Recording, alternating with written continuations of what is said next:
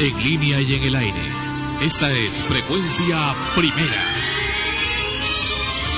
La señal de la nueva era. Una sola programación en muchos sentidos.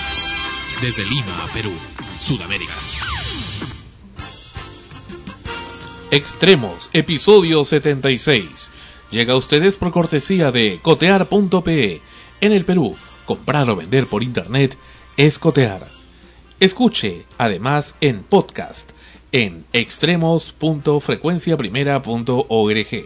Este programa es producido por Frecuencia Primera RTVN, perteneciente a Sol, comunicación más allá de los sentidos. Hola, soy Igor Penderecki, presidente de la única comunidad nudista en Lima.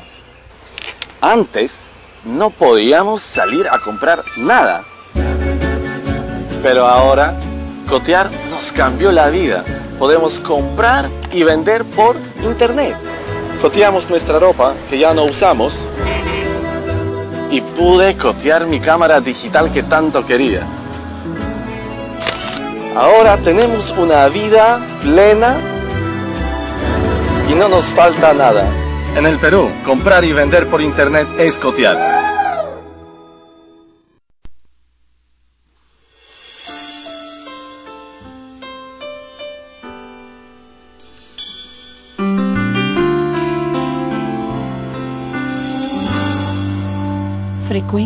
Primera. Sé que me enamoré, yo caí perdida sin conocer que al salir el sol se te va el amor. Duele reconocer, duele equivocarse y duele saber que sin ti es mejor, aunque al principio no me perdí apenas te vi, siempre me hiciste como quisiste. Porque siempre estuve equivocada y no lo quise ver. Porque yo por ti la vida daba, porque todo lo que empieza acaba, porque nunca tuve más razones estar sin él, porque cuesta tomar decisiones, porque sé que va a doler y hoy pude entender que a esta mujer siempre la hiciste inmensamente triste. Comunicación más allá de los sentidos.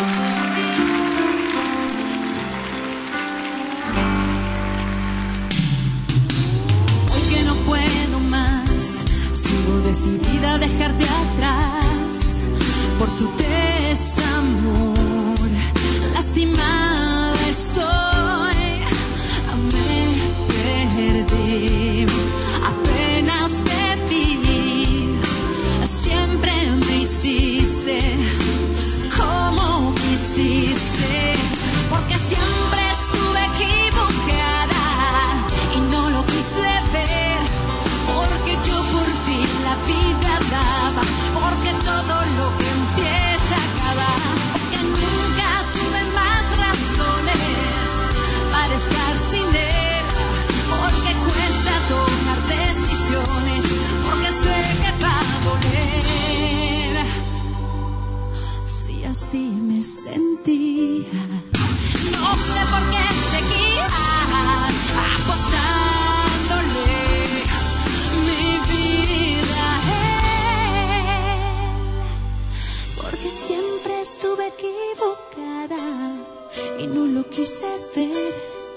Porque yo por ti la vida daba, porque todo lo que empieza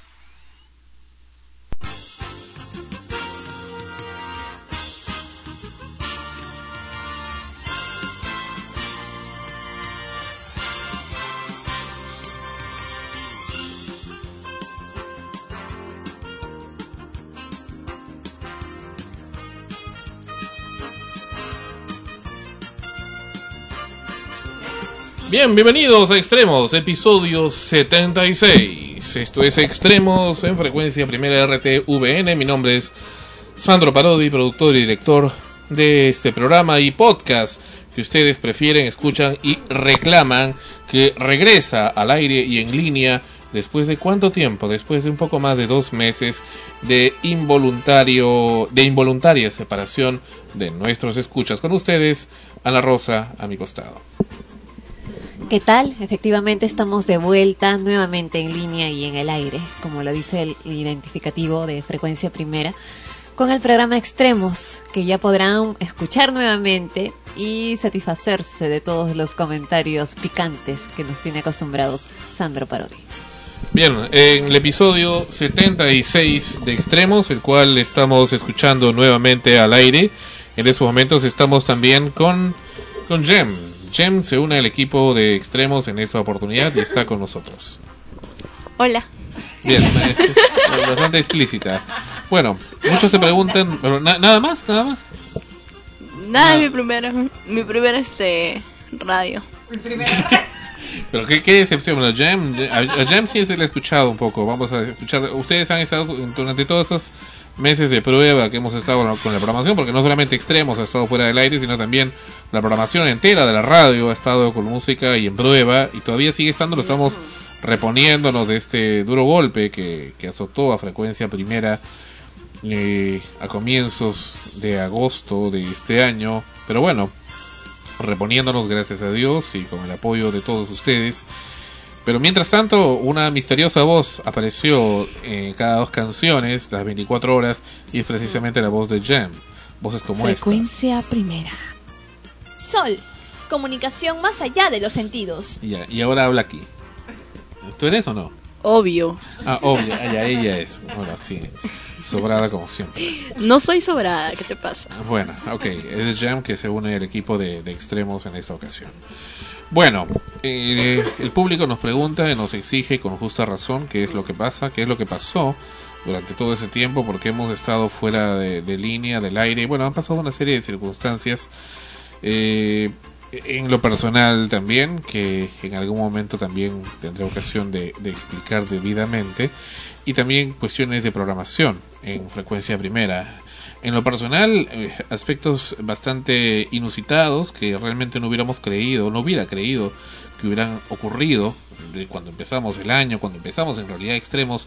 Eh, ciertamente, durante esos eh, últimos días que he tenido ocasión de reconstruir el podcast de extremos, ahora también les voy a explicar por qué tuve que reconstruir el podcast de extremos, tuve oportunidad de ver cómo en realidad este programa en sus 75 episodios, hasta el anterior 75, ha podido mm, eh, plasmar mucho de lo que de, nuestras vidas en realidad, muchas de las cosas que hemos experimentado, muchos de los cambios que hemos estado pasando durante esos tiempos y es por eso lo rico y lo bonito, no solamente en el Perú, en el mundo, sino también en los conductores, como es par- particular y característico de nosotros. Ahora, ciertamente eh, mi vida sin el programa y sin frecuencia primera es muy diferente y, y ha sido una cosa un poco rara haber experimentado estar existir sin el programa, sin la radio y sin esto que, que realmente nos complementa. Pero bueno, bueno, cosas aprendemos, cosas experimentamos, cambios ocurren aquí y allá y los escuchas también nos deben haber eh, notado durante los últimos programas que hubieron de extremos antes del, del episodio lamentable, el episodio 75, donde eh, Raúl Chamorro, nuestro amigo Raúl Chamorro, bueno, tuvo que dar el mensaje indicando precisamente que no solamente extremos se quedaba suspendido momentáneamente del aire en forma indefinida, sino también la programación de frecuencia primera. Ana Rosa, ¿algo que comentar al respecto? No solo la alegría de volver nuevamente con el programa y, volver poco a poco con la programación de frecuencia primera, que como bien has dicho, en, en- en este tiempo que no ha estado eh, como siempre estaba acostumbrado el público a escuchar eh, la programación de frecuencia, los programas que teníamos antes y bueno, y las novedades o lo que se podía incluir. Eh, efectivamente, pues eh, se sabía que había un, un hueco, ¿no? un hueco en, en el, en el ciberespacio y en, en la rutina que teníamos continuamente. Tú me dices que, que eso te, te, te hizo recordar la- al episodio 119 de Amanecemos Contigo, en el año 96. El último programa de, de Extremos, no, el último programa en el que participé de Extremos no se anunció el, el retiro del, del programa ni de la radio, ¿no? Fue posteriormente. Eh, algo así, sí. Claro que, que aquella vez con la de Amanecemos Contigo, en el momento en sí fue un poco más traumático porque estábamos al aire todo un grupo de personas Un equipo. un equipo de personas que, que sorpresivamente eh, íbamos a dejar de estar en- al aire en el programa por bueno en en todas circunstancias tienen que ver factores externos no pero en este caso la decisión fue radicalmente de fuera. En cambio esta vez hubo también decisiones internas que llevaron a que el programa y la y la radio en general se suspendieran momentáneamente porque en medio de todo sabíamos que teníamos que volver. Ahora, eh, una, una cosa cierta es que mucho tiene que ver las emociones y esta magia que llevamos dentro para crear y para hacer eh, radio. Mucho tiene que ver eso para poder hacer radio. Mucho tiene que ver el, realmente sentir que tenemos que hacerlo, ¿no? Como que sentir eh, una, un algo especial. Yo creo que ese algo hubo un momento que, que sentí que ya no existía o, no, o, que, o que no existía, sino que estaba como tapado, como... No sé, no sé cómo decirlo. Esa es la razón por la cual por la cual el programa y la programación no podía seguir, porque sería engañar al público. Lo que pasa es que, bueno, quizás las personas que se dedican, que, que sienten que lo que realizan lo hacen por vocación, generalmente suelen ser artistas, eh, bueno, en otras carreras también, cuando se, se tiene vocación en ello, llega un momento en que puedes tener dudas si lo que estás haciendo está bien, porque precisamente hay algo ahí que no tienes claro, aparte de las cuestiones personales que pueden surgir. Eso hace que, que de pronto uno lo, lo deje momentáneamente porque estás en duda, ¿no? ¿no? No sabes si todo lo que estás haciendo está por buen camino y, sientes que, que deberías de hacerlo mejor. Y, e igual, como les pasa a los artistas que cuando dejan de estar en acción, en, en el teatro, en, en- trabajando en ello, extrañan y sienten que una parte de sus vidas está, está muerta o está dormida y que necesitan despertarla. Eso es lo que es lo que me, has quitado las palabras de la boca. Efectivamente, algo algo de vocación, algo algo de, de filosofía personal, ¿no? De como que te hace pensar realmente qué es lo que estoy haciendo, ¿no? Que si estamos por buen o mal camino, etcétera. Pero bueno, quien nos acompaña y que también nos ha dado mucho aliento desde lejos, alguien a quien también hemos entrevistado en una ocasión hace algún tiempo en el programa y que está acá nuevamente en línea desde Buenos Aires, Argentina, es Fabiana Íncola, que precisamente nos dijo, Fabiana, que el programa tenía que volver definitivamente antes de su cumpleaños. Y en efecto, hoy, acá en Lima, 00 horas del 15 o 14, 14, 14 de octubre, es su cumpleaños. Y está de onomástico Fabiana Íncola y bienvenida a Extremos nuevamente. Hola Sandro, ¿qué tal? Bueno, me alegro muchísimo que estén otra vez. La verdad que, bueno, hice mucha fuerza para, para que vuelvan. Pujaste, pujaste. Y bueno, me pone muy contenta que sea y que sea en el plazo establecido. Bueno, parece que medio, medio brujis, porque realmente sí, bueno, Extremos está acá a duras penas, pero estamos haciendo lo posible para estar nuevamente al aire. Y bueno, y un happy birthday para ti, ¿eh? Bueno, De acá de la, de la, del equipo. Gracias, gracias. De, Perú. ya, la voz de tres, ¿ya? Una, dos, tres. Happy birthday to you. Happy birthday to you.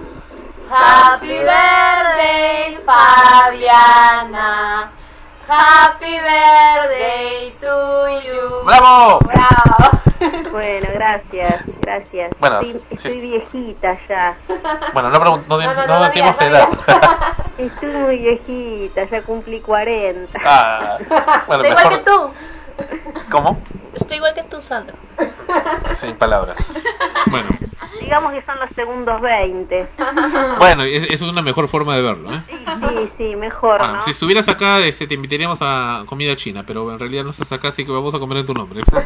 Bueno. No, te vas a- me parece que no te vas a hacer ningún problema, vas a poder comer por mí igual, ¿no? ya lo conoces, bien. Ya veo por qué lo dice. Vas a comer la comida china, el postre, el café con torta, todo. Bueno, ¿cómo te va Fabiana? ¿Cómo van las cosas? bien, bien, bien. Bueno, en el último programa, en el episodio 74, pusimos, creo que fueron las últimas canciones, una de el- tu canción, la de... ¿Cómo es? ¿Que me falte la vida es? ¿Cómo es la ¿Cómo, canción? cómo? La canción que nos mandaste, ¿cómo se llama? Que me alcance la vida. ¿Qué me alcanza la vida de Sin Bandera? Sin bandera. ¿Y hay nuevas o todavía? ¿Sabes que no te escucho muy bien, Sandra? ¿Hay nuevas canciones? ¿Has grabado más o todavía? No, no, no, no, no, no, no hice nada más. Pero queremos más, pues, queremos más. Y bueno, bueno, pero estoy... El público pide más.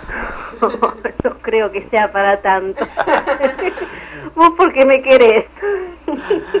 Bueno, gracias Fabiana por estar unos momentos en el programa y realmente agradecerte por ese apoyo emocional tan grande que nos has dado en estos tiempos de oscuridad en los que Frecuencia Primera y quien les habla también ha estado eh, atravesando. Bueno, no, yo te agradezco muchísimo a vos eh, por estar siempre, por haber estado, ya te dije otras veces, por haber estado aún sin saberlo yo, haber estado siempre ahí y bueno, la verdad que se lo merecen. Gracias Fabiana. Sigan adelante y bueno, te voy a estar escuchando desde acá. Te noto triste. No, no, no, para nada. Puede ser, bueno, uno siempre cuando, cuando, cuando cumple años siempre Ay, carambas. es como que... O da- Date una vuelta por el estudio acá, no sé, hacemos nos Ay, vamos a bueno, algún karaoke, a bailar. ¡Ay, qué bueno! Sandro, que es tan bailarín. Reggaetón no. Ah, así es. Bueno, reggaetón sin música sí, ¿no? Pero eh, ya, sin comentarios. Muy bueno, lo dejamos ahí, no. el reggaetón lo dejamos. Gracias Fabiana, nos vemos. Bueno, un beso grande. Chao. Chao. no podíamos dejar de, de escuchar a Fabiana, quien realmente nos ayudó mucho en esos tiempos eh, fuera del aire y diciéndonos, recuerdo que dijo, ¿no? Este, estoy muy molesto, con, muy molesta con ustedes y contigo, Metro, porque has sacado del aire a frecuencia primera, ¿no? O sea, y lo decía también en nombre de mucho público que también expresaba lo mismo y decía dónde están los programas, etcétera. Pero en fin, en fin, estamos de vuelta eh, y tratando de, de seguir adelante con ustedes. Tras piedras, palos, en realidad, porque una vez que estábamos en esa etapa de oscuridad, eh, personas a las cuales confiábamos, personas inclusive familiares de quien les habla, este, y sí tengo que decirlo, en el caso del Earth Music Network, el caso de Arman Cerna, que públicamente ofrecía y ofrece a todo el mundo para poder participar en su red de podcasters en forma gratuita, eh, de un momento a otro erradicó como si fuera escoria, como si fuera basura nuestro podcast y lo borró de toda su red, de todo, del canal Vida, de su página y la página también que tenía el Earth Music Network en el, eh, el, la- el programa Extremos en el Music Network. Lo votó completamente y ni siquiera nos avisó, ni siquiera nos dio oportunidad para retirar el material. Solamente él mandó una, un mensaje que quisiera que lo leas, Ana Rosa, porque capaz no... Y bueno, eso fue a mucha insistencia. Eh, yo le mandé, le dije, hola Arman, te saluda Sandro, veo con preocupación que se ha erradicado tanto del canal Vida, del web del Earth Music Network, como del mismo site del earthmusicnetwork.com slash extremos, el podcast de extremos, el mismo que no había acabado, sino que estaba en reestructuración por motivos personales. De haber acabado te habría informado. Por favor, te ruego lo repongas, pues estamos próximos a relanzarlo y continuar desde donde se quedó, es decir, el episodio 76. Esto fue el 20 de septiembre. O sea, hace más o menos un mes debió haber salido el programa Extremos, nuevamente. ¿Y qué es lo que responde este caballero? Bueno, la respuesta fue muy escueta, ¿no? Ya no estoy interesado en, en hospedar tu podcast en el Our Music Network. Y nada más, ¿no? Firma Arman. Ajá.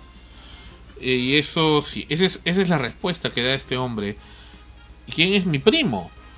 ¿Y cómo surge la, la familiaridad con Arman Cerna? Pues esto porque Arman Cerna es hijo, y tengo que decirlo, de Armando Cerna Sánchez. Armando Cerna, el famoso productor y conductor en los años 60 del programa High Life.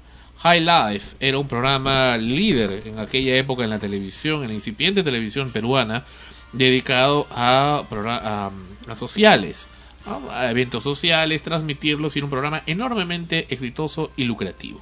Grandemente lucrativo, les fue muy pero muy bien hasta que llegó el gobierno de Velasco Alvarado, que tenía una visión por supuesto mucho muy diferente, eh, comunista y en fin, simplemente el, mi tío y Armando Cernas simplemente se retiró y se fue a los Estados Unidos, volvió por un tiempo pero ya se quedó a radicar allá, donde lamentablemente no tuvo el mismo éxito que lo tuvo en Perú, por más que digan lo contrario. Ahora, Arman, eh, su hijo, eh, lo que quiso hacer en algún momento o ahora con el Art Music Network y el resto es de alguna manera retomar esto que también a él le gustaba, porque él, eh, mi tío Armando Serna, eh, gusta mucho, gustaba mucho de estas cosas de comunicaciones, es algo que también le nace ¿no? Y bueno, tenía toda una colección de material. en esa época los, los programas de televisión se editaban pues no por computadora ni por equipos, sino por con cintas, con film. Entonces tenían que cortar un pedazo de cinta aquí, un pedazo allá, pegarlos, en fin, en eso, en eso estaban y así llevarlos al canal para que ya los, los, los saquen al aire en, el- en la televisión, en blanco y negro de aquella ocasión. Pero bueno, eh, con toda esa confianza y a pesar que siempre Ar- Arman Serna eh, ha sido muy muy seco, digamos, no muy no muy amical con nosotros y conmigo, a pesar de todas las muestras de cariño y de confraternidad que hemos querido darle en su momento, cuando tuvo el problema de que él mismo cerró y clausuró el programa Todos Vuelven, que tenía, ¿recuerdas? Todos Vuelven, en fin, un programa muy bonito, con música, y hablaba y comentaba todo lo que le ocurría, hasta cuando iba al baño, todo lo comentaba él ahí, cuando su perrito le pasó eso, su hijita, etcétera. Bueno, en un momento tuvo un problema existencial, eh, que se respeta y bueno ya dejó de salir su programa pero luego volvió luego no volvió en fin estaba en ese plan y nos preocupó mucho y nos sol- solidarizamos con él lo cual por supuesto no le interesó. Ahora nosotros y, y también quien habla Sandro Parodi y Frecuencia Primera ha cumplido cabalmente con los requisitos que él ha pedido de colocar la publicidad de, hecha por su gran amiga Sori y sus amistades de, del Air Music Network dentro de los programas. Hemos respetado todo eso y hemos seguido los cánones que ellos han exigido. Eh, y por supuesto, eh, amparándonos en la oferta que él ha dado. Sin embargo, parece que él no es consecuente con eso y simplemente dice que no se le pega la gana de seguir teniéndonos, de seguir dándonos el espacio ahí y no solamente eso, sino que impide que retiremos nuestro material. O sea, prácticamente nos roba el material y nos manda al diablo. O sea, eso no es una forma seria y considero que es un fraude. Y es una estafa, completamente, porque está ofreciendo algo que no cumple. Él públicamente sigue ofreciendo a través del Earth Music Network espacios gratis para y eh, además derechos de las por las canciones, derechos de los de autor, etcétera, para que uno no tenga problema de tener su podcast en forma libre, gratis. Pide donaciones, así es, pero lo ofrece gratis. Y ahora viene ahora en este plan de es- eh, votarnos prácticamente de su de su red. No sé por qué, no sé qué problemas tenga, pero realmente las cosas se conversan. Hemos querido conversar con él de forma amical, pero él no ha estado interesado en tomar esa misma actitud y realmente decepciona enormemente, doblemente, como profesional de comunicaciones y además como pariente. Es muy lamentable y para tener parientes de ese tipo mejor no tenerlos. Bueno, sí, a mí me sorprendió muchísimo cuando, cuando me enseñaste el, mail con la respuesta que había dado, porque al margen, ¿no? Ya, como tú dices, al margen ya de lo personal, lo- el ser pariente y todo lo demás, había un trato.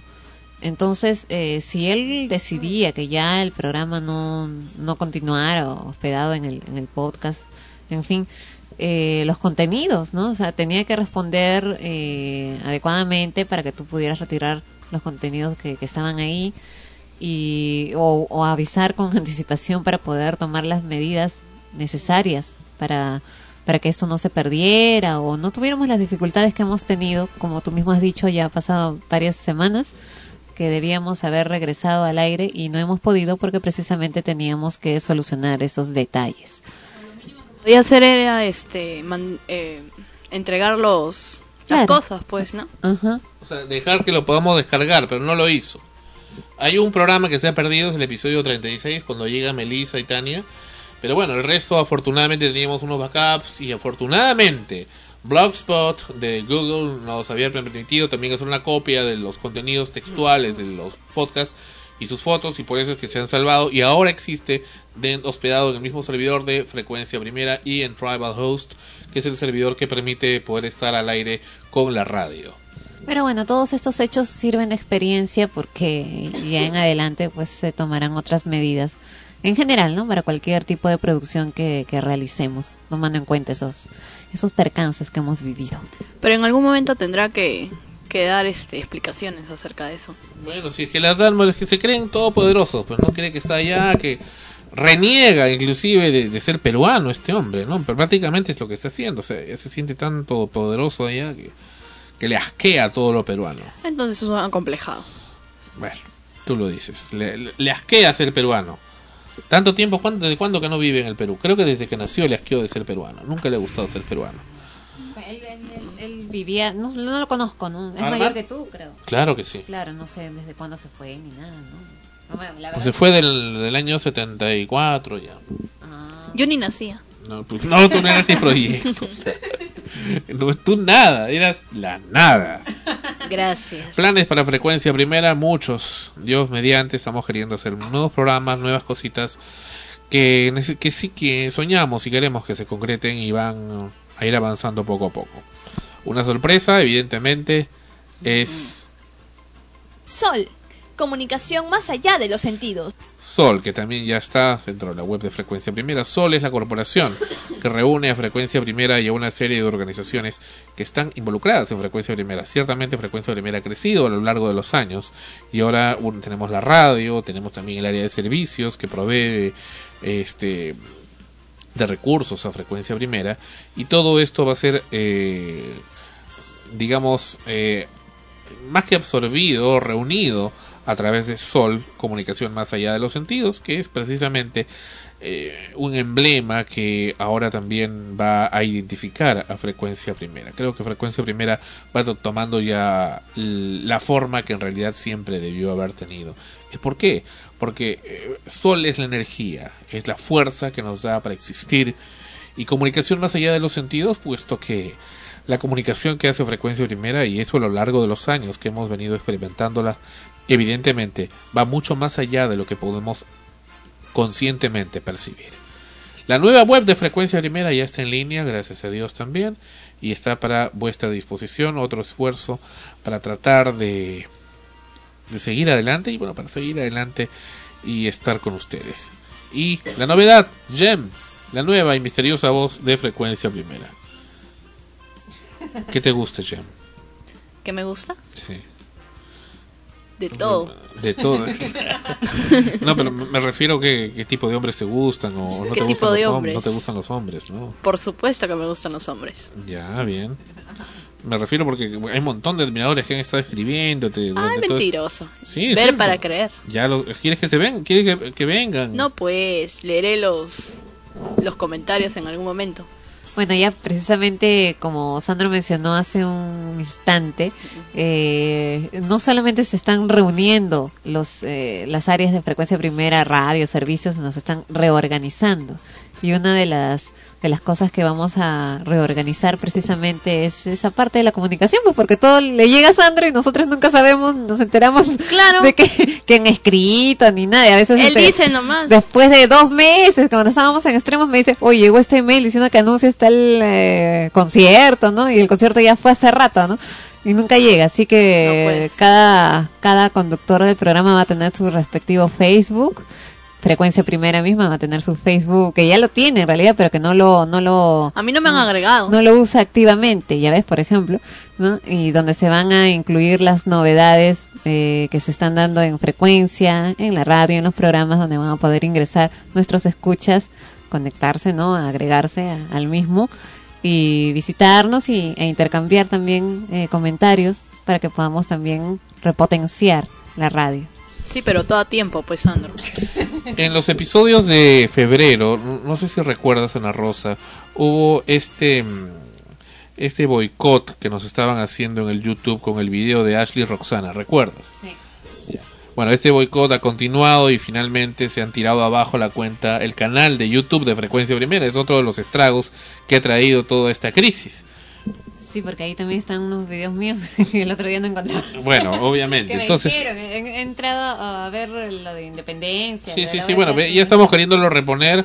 Eh, este es este hombrecillo y sus secuaces, pues que aprovechan de la lentitud, de la ignorancia, de la torpeza, de la dejadez de la gente de Google y YouTube Google, que bueno, que simplemente es gente facilista. Entonces no pierden el ojo y la precisión de las cosas que deben hacerse. En este caso, están usurpando el nombre de la 20th Century Fox y de la Fox y de cualquier otra, quien sea, para decir que un material promocional que está ahí, está eh, que tenemos publicado, es, eh, está usurpando los derechos de autor, ¿no? Pero no es así, no necesariamente. Entonces está en ese plan y YouTube les cree y finalmente toma la resolución de cortar la cuenta.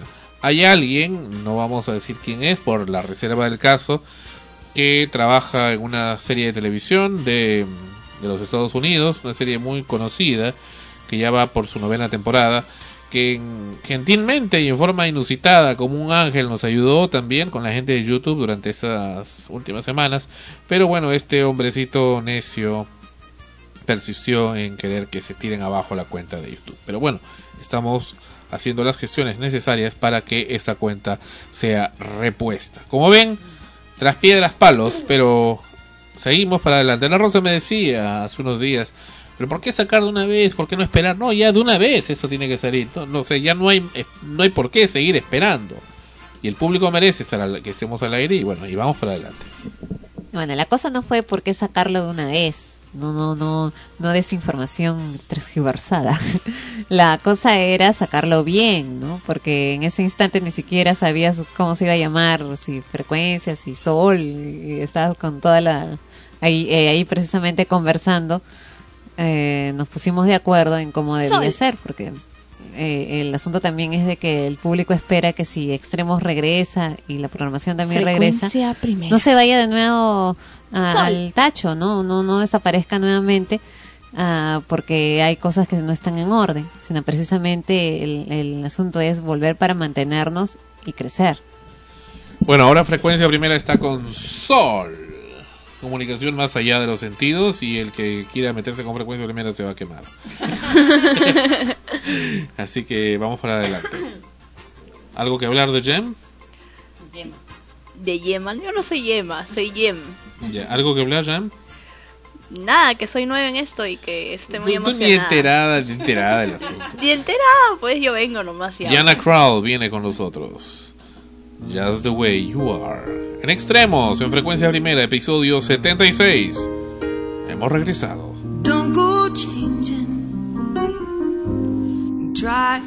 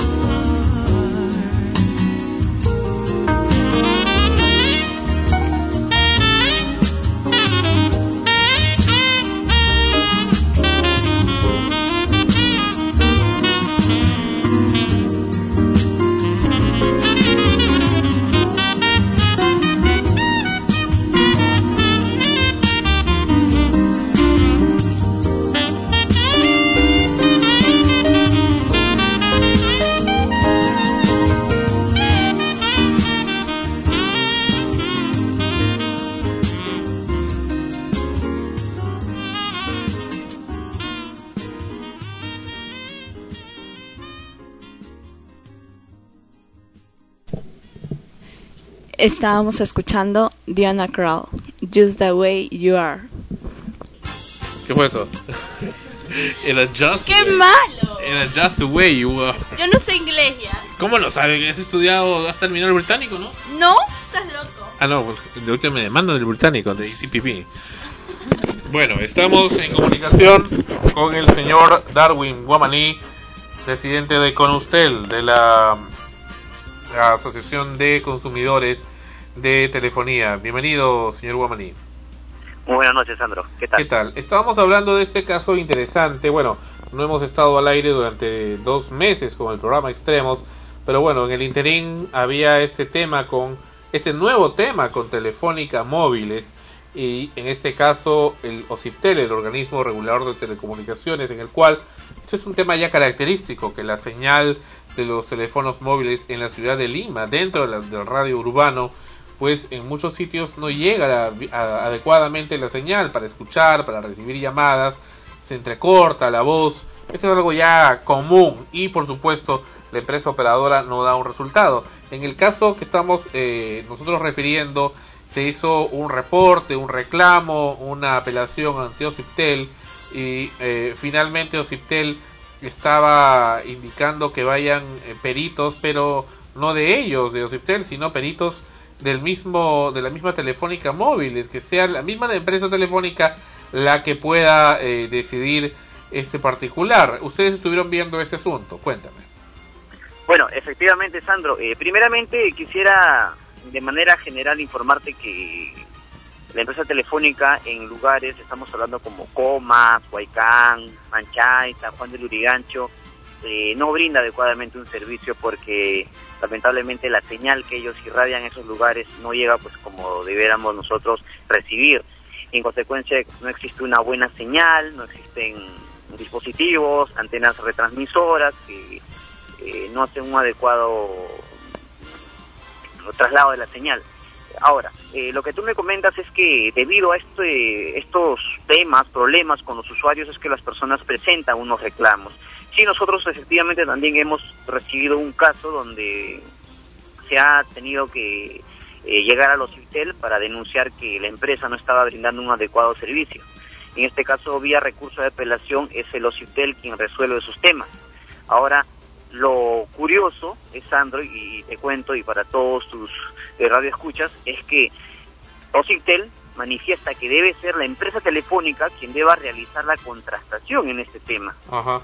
Es decir, contraviniendo con lo que otros reguladores realizan hoy en día. Rápidamente te pongo un ejemplo. Si Juan Pérez reclama ante la empresa Luz del Sur o ante Sedapal, pues existe otra empresa contrastadora quien realiza ese tipo de eh, contrastes en el medidor, en la calidad de servicio, en la prestación del servicio. Y no lo hace la misma empresa. Una empresa que no tenga nada que ver con la empresa denunciada, naturalmente. En efecto, lo hace una empresa, lo hace alguna alguna entidad del Estado, o, o- o bueno, lo tiene que hacer una, una persona imparcial, pero no lo puede hacer la misma empresa. La empresa no puede ser, en este caso, juez y parte en el proceso. Claro, porque si no, y, y yo también tendré- podría llevar mis propios peritos en- para tal caso, ¿no? Porque si Sí, se permiten sí. los peritos de la parte denunciada, yo como denunciante también, entonces sería mi derecho de yo más bien llevar mis peritos. Sí, eh, y, y- y también, Sandro, eh, quiero comunicarte que lamentablemente Ocitel no tiene un área específica, no tiene técnicos, no tiene peritos que hagan este tipo de trabajo para velar si es que la empresa telefónica está incumpliendo con una adecuada prestación en el servicio, en la calidad del servicio. Lo único que hace Ocitel es decir, señores eh, usuarios, pues reciban a la empresa telefónica y a sus técnicos para que hagan la verificación si es que ellos están brindando un buen servicio. Y tenlo por y ten por seguro que la empresa telefónica en ningún momento pues va a brindar eh, información que diga que nosotros estamos brindando un mal servicio y que pues que Ocintel nos sancione. No, de todas maneras ellos estamos seguros que inclusive inventan visitas a los usuarios, inventan eh, formularios llenados con sus técnicos donde manifiestan ellos que existe una buena prestación en la del servicio, existe una buena calidad en el servicio, etcétera. ¿Y por qué ocurre esto? ¿Por qué Ociptel está actuando de esta manera? Mire, esto es un caso nuevo que nosotros estamos eh, analizando.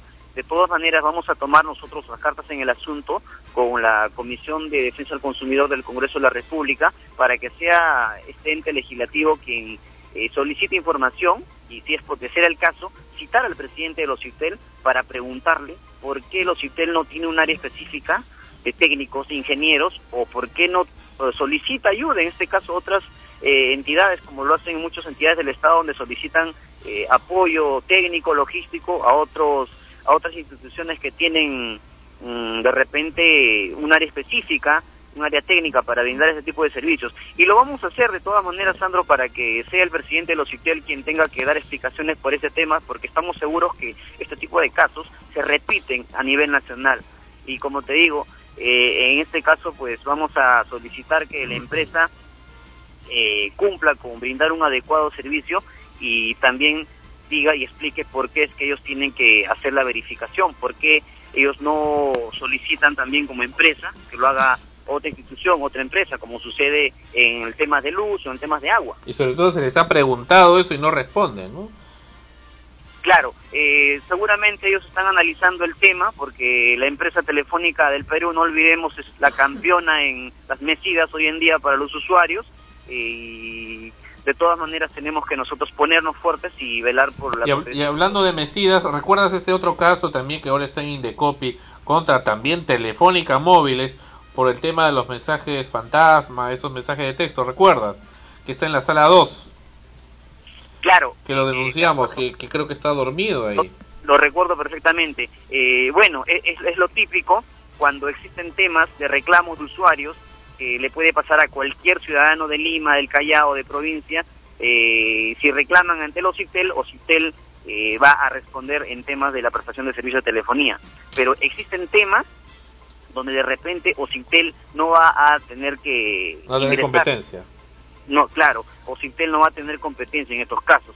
Entonces, por un aspecto de residualidad o subsidiariedad, o In- Indecopi ingresa para ver este caso. Y es el caso de este de estos mensajes de publicidad no solicitada, que muchas veces eh, he tenido conocimiento, quien ha llegado hasta médicos en plena operación y pues simplemente estos mensajes molestosos desconcentran a las personas, generan bastante eh, rechazo por parte de los usuarios. Y sobre todo la impunidad en la que actúa esa gente y, y cómo en este caso el Indecopi la Sala 2 pues lo tiene ahí prácticamente dormido, ¿no? Eh, sí, Indecopi eh, seguramente que en este mes debería, porque ya van varios meses ya sin resolver este tema, porque recordemos, Sandro, que Indecopi sancionó con 30 UITs en, una, en, la primera sala. Sí. Y ahora estamos esperando que la segunda sala confirme nuevamente esa resolución de sanción a Telefónica y sea la empresa pues que tenga que pagar porque la empresa, como te digo, es campeona también, así como mece a todos los usuarios, es campeona también eh, presentando sus recursos de impugnación ante la vía judicial y son tres, cuatro, cinco años que se van en Perdóname, Darwin, pero acá eh, creo que ya debe haber otro tipo de intervención, porque si está viendo esa salida que me dices del tema eh, contencioso administrativo, que es ya en el Poder Judicial, para esos casos, entonces es un completo absurdo estar reclamando en Ocitel y Indecopi y perder el tiempo ahí, porque uno como usuario, primero que tiene que estar ocupándose en, en pagar el derecho de reclamo y todo esto, y ocupar mucho tiempo en escritos, en cosas, capaz hasta en asesoría legal, y bueno, y de ahí encima esta gente Telefónica, que tiene todo el dinero del mundo y todo el poder del mundo para hacer y deshacer, bueno, no les cuesta nada hacer uno o varios juicios, y con eso pues eh, finalmente para qué entonces se promociona tanto que el ciudadano pueda reclamar ante Ocitel o ante Indecopi o sea no tiene sentido. Completamente de acuerdo contigo Sandro y creo que también es la pregunta que se hacen cientos de usuarios a nivel nacional porque nosotros eh, tenemos que recurrir a Indecopi cuando al final eh, Telefónica va a recurrir al órgano jurisdiccional con todo el poder económico que tiene y pues se van a eh, pasar cuatro, cinco, siete años. Mira, ese es un tema ya eh, de fondo que podría darse. Eh, en nuestro ordenamiento jurídico claramente establece que si nosotros llevamos todas las controversias de todos los ciudadanos del país al Poder Judicial, pues sería bastante, habría una demasiada carga jurisdiccional y ninguno de esos temas se estarían resolviendo. Los temas técnicos administrativos dice claramente nuestro ordenamiento, se resuelven en la vía administrativa. Ya los temas que tengan que pasar a la vía judicial, pues mm. tendrán que verse en la vía judicial. Es por un tema de celeridad, de economía procesal, y son temas ya estrictamente jurídicos. Correcto. Pero eso no quita pues que de todas maneras existe una impunidad por parte de algunas empresas que con el poder económico que tienen eh, simplemente saquen beneficio a este tipo de modalidad de impugnar las resoluciones administrativas y pues quedarse cuatro o cinco años en la vía judicial. Y cuando el usuario, que muchas veces no tiene dinero para pagar un abogado y simplemente sus derechos pues se sienten vulnerados. Por eso de todas maneras, Sandro, como con usted le estamos dispuestos a apoyar a todas las personas que tengan problemas, como Asociación de Consumidores y Usuarios, invitamos a todos los eh, peruanos que quisieran ser parte de con usted para luchar por sus derechos. ¿Dónde están ubicados ustedes ahora? Nosotros estamos ubicados en Girón Paruro 1401. ¿Ya? Está al frente del Banco de Crédito en el centro de Lima. En el cercado, perfecto. Oficina 17. Ok, ¿y algún teléfono o página web tienen ahora o todavía? Sí, estamos en www.conustel.org.pe. Correcto. Ahí cualquier ciudadano puede presentar su denuncia, su reclamo, que gustosamente estaremos eh, corriendo traslado para denunciar a estas empresas. Todavía no está en línea la página, ¿no? Pero ya va a estar pronto, supongo. Estamos en un proceso de reestructuración. Excelente. Muy bien. Muchísimas gracias, señor Guamaní. A ti, Sandro. Gracias por la Bien. Y escuchamos entonces, estas son las novedades respecto de este casito con el OCIPTEL y e Indecopy. Pero el problema, como tú preguntaste también, ¿no? Es cuál va a ser la solución a, a futuro, a corto, mediano plazo, porque eh, los reclamos se hacen, eh, intervienen eh, las entidades, las empresas y las personas y todo, todos los involucrados en el asunto, pero no se llega a efectuar la sanción. En ese caso, por ejemplo, de, de los teléfonos que la señal no entra, eh, cuando tú hiciste el reclamo, lo hiciste eh, relacionándolo con, con un lugar específico, para que vinieran a hacer la constatación y todo lo demás. Pero eso no solamente ocurre acá, ocurre eh, en muchos lugares. O sea, sales de, yo tengo el celular y voy a un sitio, a cualquier sitio y de pronto me doy cuenta que no tengo señal. Entonces eh, estoy buscando en el aire donde, donde aparecen mis rayitas en el celular para poder saber de dónde puedo llamar, Sí. porque se me pierden las llamadas, ¿no? O sea, en cualquier lugar, en cualquier lugar puede pasar. ¿Y a ti te ha pasado? No. esta trabaja para Telefónica. No, esta trabaja para Telefónica. ha pasado, de verdad. Mm, aparte no tengo muchos contactos tan importantes para... Para eso sí, mejor. No, esta porque le han invitado a ver Volpone a la Rosa y ahora sí ya está medio a favor de Telefónica, ¿no? ¿Qué? No, eh, precisamente estoy estoy reclamando por eso porque el otro día, por ejemplo, que estaba en el en el teatro del, del Ricardo Palma, Con Alfonso Pagaza. no, estaba ah, abajo y no tenía, no recibía señal, o sea, me llamaban o algo y, pero- y pero- luego pero- veía las llamadas no, perdidas, ¿no? ¿Y quiénes fueron los que no estaban entraban. llamando? ¿Alfonso Pagaza? Tú. Ah, ya. Bueno, cualquier semejanza es pura casualidad. Pero el asunto es que no entraba la, la señal, ¿no? Sí, no hay señal, eso sí es cierto. Eso, pues estamos hablando. Ah, yo pensé, yo hablaba de unos mensajes, no sé, pues. No, no, o sea, se va la señal del teléfono. Sí, pero no, no, a mí no me figura ni siquiera que es perdida. Claro, lo que pasa es que hay, hay una forma de, de... Sandro precisamente me programó el celular para que cuando se perdieran las llamadas luego me llegue un mensaje en el cual te, te, te anuncian, ¿no? Ah, yo quiero. que, que hay llamadas que, que, que no han entrado, que se han perdido. Y luego pues recibo eso y digo, ¿por qué? Y es que no entraba la señal. Y así en varios sitios. O sea, Sí. Voy a una casa y estoy parada en un lugar y no hay señal. Tengo que caminar por la casa buscando dónde está la Es señal. verdad, es y, y no sé, o sea, se supone pues, ¿no? Que a estas alturas con tanta tecnología y modernidad y todo, como uno va a estar con un celular que no entra la señal? Que tiene que estar buscándola en el aire, a ver por dónde aparecen las, las rayitas en, Bueno, en la pero pantalla. les doy la noticia que a partir del primero de enero del 2010, me falta mucho, eh, ya está regulado, el Ministerio de Transportes y Comunicaciones ha autorizado, cualquier persona puede cambiarse de operador sin, sin que eso implique que le cambien el número.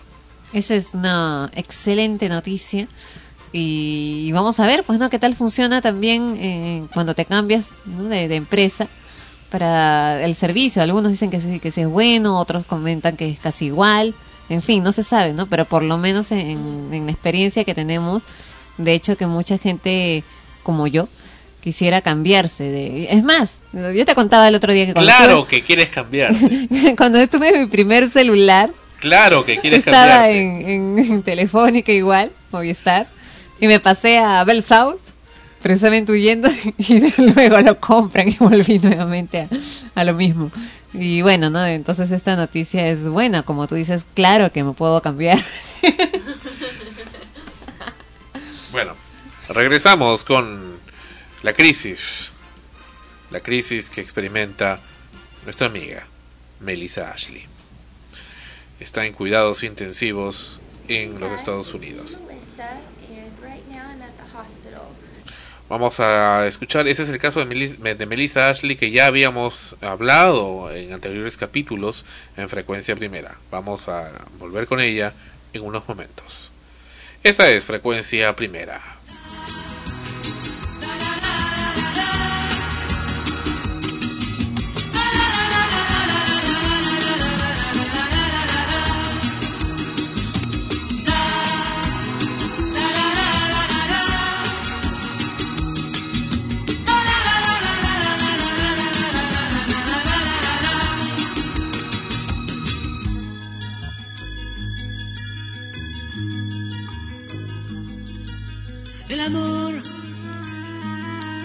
Es algo bello que estropeas sin darte cuenta.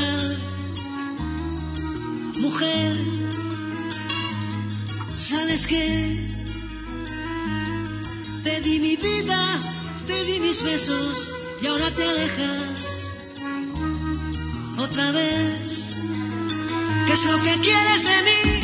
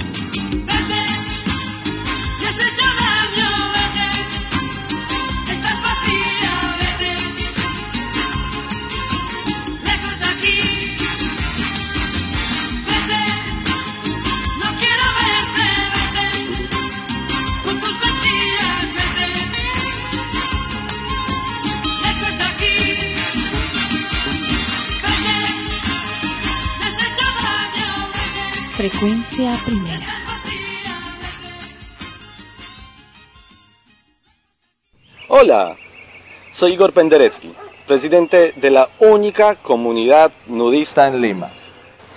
Antes no podíamos salir a comprar nada, pero ahora cotear nos cambió la vida. Podemos comprar y vender por internet.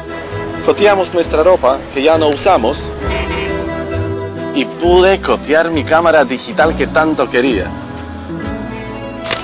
Ahora tenemos una vida plena y no nos falta nada. En el Perú, comprar y vender por internet es cotear.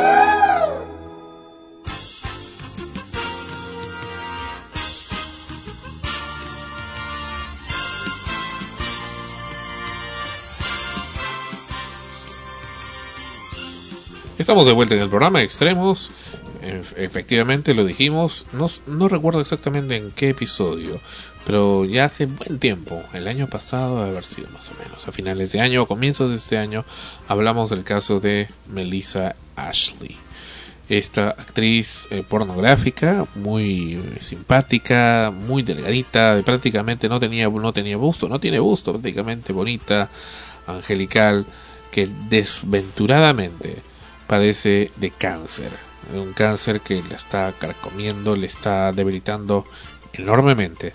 Hace poco entramos nuevamente a su página web y pudimos apreciar eh, la desesperación que tiene, puesto que parece que le han estafado con el seguro de vida al cual, el cual ella había estado pagando el cual, eh, bueno, esta gente, y como esto también ocurre en el Perú, pero también les ocurre, le ha ocurrido a Melissa, que le dijo que cubría, eh, le hubiera cubrido cualquier, cubierto, perdón, le hubiera cubierto, cubierto cualquier, problema oncológico, sin embargo, han- le han dicho que ese tema, esa enfermedad que tenía ya era preexistente. Consecuentemente, los gastos que está teniendo que afrontar Melissa Ashley en estos momentos son descomunales.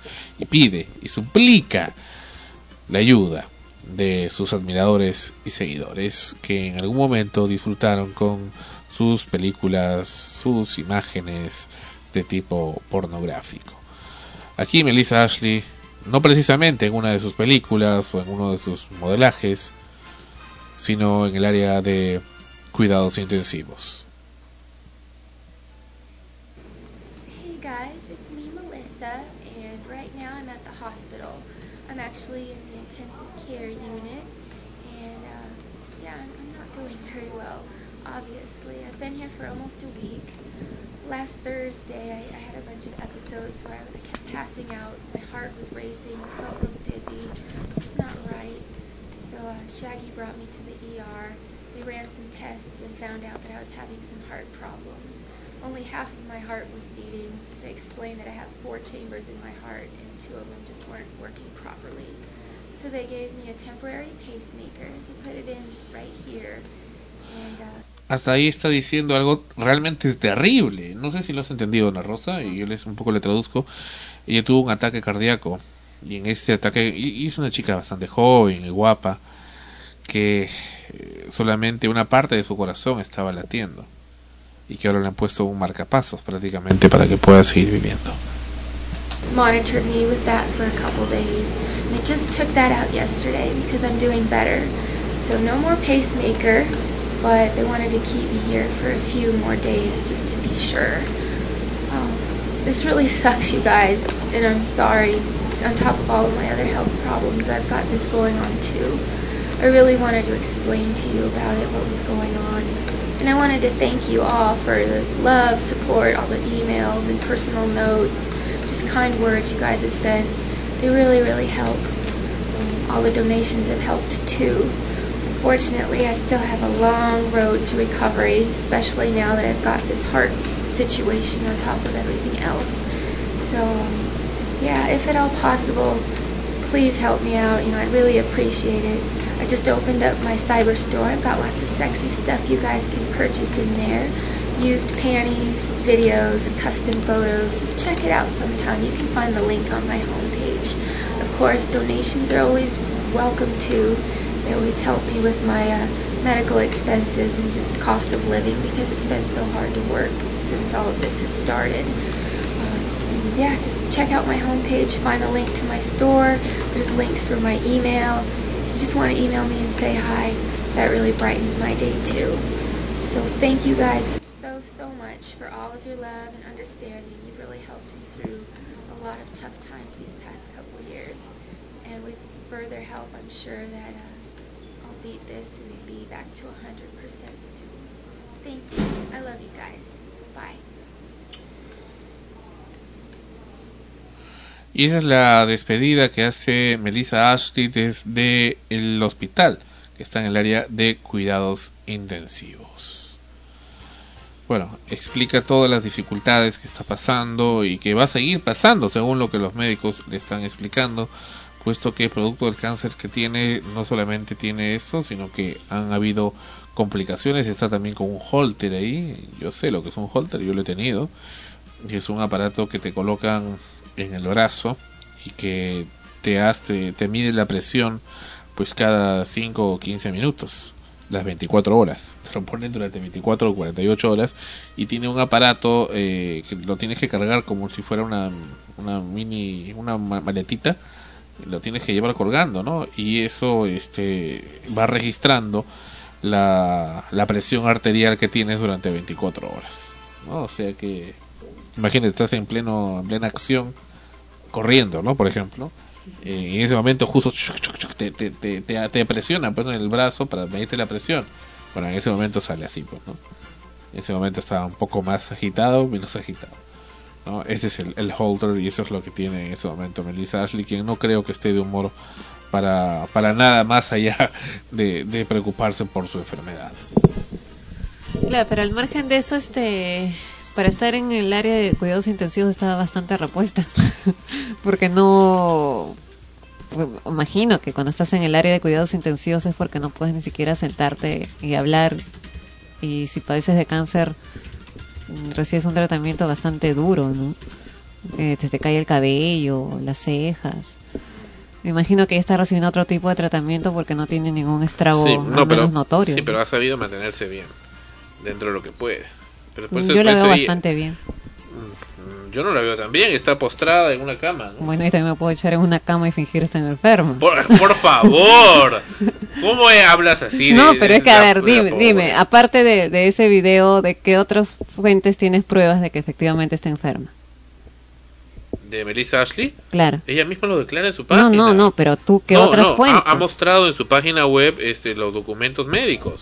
Bueno, también la gente sube a los carros mostrando documentos médicos para pedir dinero para que le O den sea, tú- tú- medicina. perdóname, ¿tú tienes dudas de la, de la situación de ella? No, es que creo que como periodistas, o sea, en, en tu caso, tienes que averiguar las fuentes reales. O Ya, sea, averiguar, investigar si realmente es verdad. Pero tú tienes dudas. Me ha entrado la duda porque la imagen que yo veo en esa, en esa grabación no es la de una persona en un estado tan grave eh, como de enfermedad, ¿no? Sobre todo tratándose de un cáncer y yo he conocido muy cercano en familias personas que padecen de cáncer. O sea, me, me sorprende un poco que tenga un buen color de piel y tenga el cabello completo y esté sentada en un área de cuidados intensivos No, está echada, está echada. Ay, lo mismo. es. sentada, pues, ¿no? Hablando y bueno, te puedes poner algo en el brazo y, y obvio, ¿no? Te puedes ¿Desde hasta poner oxígeno. Ya dos años. Dos años y está así. Un año. Un año igual. Ya, y, y este... Mentira, Sandro. No, no, no vamos a afirmar tampoco lo otro. Puede ser que sí sea real, no lo dudo. Pero las, los argumentos que tú me das los hacen muchas personas para pedir dinero, ¿no? Y bueno, si es mejor eso o lo otro. Ahora, perdóname, pero Melissa Archie tiene una, una imagen en- como actriz porno dentro de, ese- de- dentro de esa industria. No le conviene estar. Ella misma dice: realmente me, me molesta estar hablando de esas cosas. Porque a ella le conviene estar en el negocio, en el business. Claro, de, pero de yo- la industria, yo- o sea, no, no estar eh, rogándole a la gente que le haga donaciones. Claro, pero creo que, que es, es- tomando en cuenta lo que dices, si, si es realmente verdadero el hecho, eh, sería conveniente poder investigar más, incluso si es que realmente eh, hay una forma de ayudarles precisamente conociendo más a fondo cuál es el problema, qué es lo que tiene al margen de, de la cuestión económica, porque eh, de otra forma también se puede prestar a dudas por mucha gente. O sea, hay gente que capaz le colabore y hay gente que por lo mismo que yo estoy pensando no lo haga. Entonces, si se sabe realmente a profundidad, si hay una investigación realmente del tema, de lo que le está ocurriendo, de cómo estás llevando su vida, qué es lo que está haciendo precisamente para poder mantenerse de alguna u otra manera eh, lo mejor posible en medio de, de todo de toda esta gravedad por lo que por lo que cuenta eh, sería mucho más fácil incluso de que más gente que pudiera económicamente ayudarla lo hiciera porque es probable así como yo puedo dudar que mucha gente también lo haga la grabación, el video, estamos cansados muchas veces de que nos lleguen incluso mails diciendo que mi hijo se ha perdido, que por favor reenvía Claro, pero ella lo está haciendo en su propia página. Su Por página eso te institucional. digo. ¿no? ¿no? ya lo sé. Y bueno, yo no tengo mucho conocimiento pues de las estrellas porno, no sé cómo se moverán en ese ámbito, ¿no? Eh, para, no, pero es que no, no lo tengo, ¿no? No, no, no conozco al respecto. Entonces, eh, si tú dices que, que estaba poniendo en riesgo su imagen, bueno, en fin, ¿no? Pucha, hasta dicen que, eh, no decían que, que a- a artistas famosos han fingido sus muertes y un montón de cosas, ¿no? Pero no digo que eso sea así. Pero a lo que voy es de que si vamos a, a- a transmitir una información de esta naturaleza tan cruda, eh, es necesario también eh, tener las fuentes eh, o investigarlo más a profundidad, precisamente para ayudarla, porque si es verdad todo lo que se está diciendo, hay que investigar mucho más para poder mostrar lo que realmente está viviendo, no solo que lo diga, sino eh, saber, por lo menos nosotros tener la certeza de que efectivamente sabemos por tales y tales fuentes eh, que se han investigado de lo que está ocurriendo y podemos dar fe de que esto es real. Bueno, Ana Rosa ahora sí le tocó hacer el papel de escéptica. Y me ha dejado sorprendido. Porque el papel de pues. escéptico era yo, mayormente.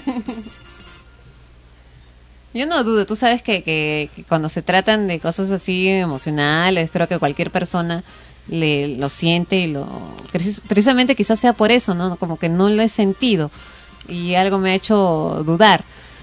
Pero es probable que también sea real y que realmente necesite ayuda. Pero para eso la mejor manera de hacerlo no es solamente poniendo el video para que los demás lo escuchen ahí a ver quién le ayuda, ¿no? Sino eh, es, es explicando Ahora, es que el más video a fondo lo además ha, explicado en, el- en su página Claro, web. pero es ella, pues. explicado. Es lo mismo que te digo, o sea, todos los días yo subo a un carro y suben mujeres, hombres, con recetas, radiografías y un montón de documentación de que le acaban de dar en el hospital. Incluso el niño ahí, eh, todo medio, medio así caído, decaído, y te dicen que está enfermo y luego nos enteramos de que alquilan los niños, de que fabrican, eh, elaboran los documentos, todo para pedir dinero, ¿ya? Y, y, y lo suelen hacer, ¿no? O sea, muchas veces. Entonces, eh, hay mucha gente en el mundo que, y sobre todo en lugares donde ocurre esto continuamente, que se ha vuelto muy fría y escéptica ante esa situación. Sube a alguien así y no te provoca realmente comprarle nada porque sientes que te está mintiendo. Ahora, no, como repito, no digo que esto sea así, que probablemente eh, ella sí esté enferma, delicada de salud y esté necesitando ayuda. eh, y también, pues, obviamente, no, no se va a querer que, la graben mal, ¿no? Fea o deteriorada, ¿no? O sea, por, por la enfermedad. Pero al margen de eso, me te preguntaba de qué otras fuentes, además de ella misma, sabes que cómo está evolucionando su enfermedad.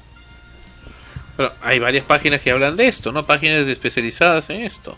Ah, bueno, eso no me has contestado. Claro pues. que sí. No, me has dicho nada más que, Es su así página como hay, institucional. bueno, acá hay, hay páginas de gossip, o sea, de, de chismes, no de chismes, sino de espectáculos clásicos, también hay páginas que hacen seguimiento a ese tipo de artistas.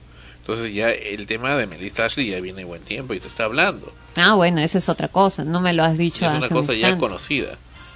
No me lo has dicho hace un instante. Cuando te pregunté, me dijiste, ella misma lo dice. No, lo además, ella misma hace un seguimiento personal. Y ese tema es una cosa característica ya de varios artistas que están ya tomando, no, no están necesitando neces- eh, directamente de, los de otros medios para poder eh, hacer eh, valer su voz, sino que ellos mismos ponen su material en Internet. Claro, o sea, me parece en cualquier circunstancia que necesiten ayuda o, o apoyo, pues, está bien, ¿no? Están en su derecho de, de hacerlo, ¿no?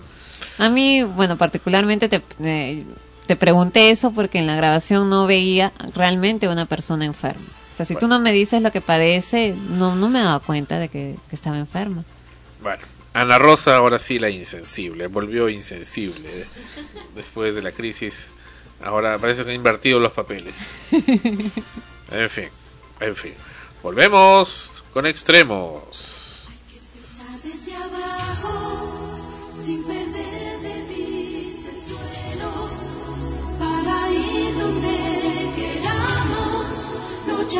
noche, paso a paso.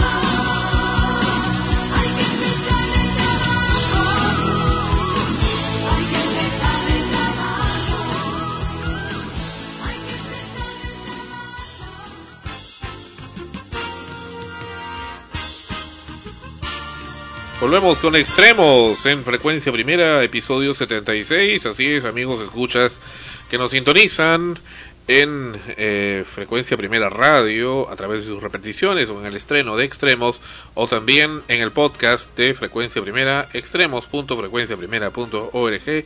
Hemos vuelto y estamos aquí nuevamente con ustedes después de dos meses.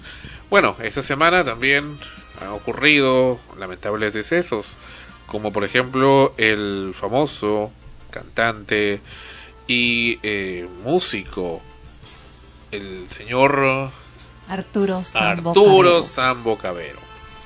Arturo Cabero, muy amigo del presidente Alan García. Sí, eso ya nos hemos dado cuenta. Sí.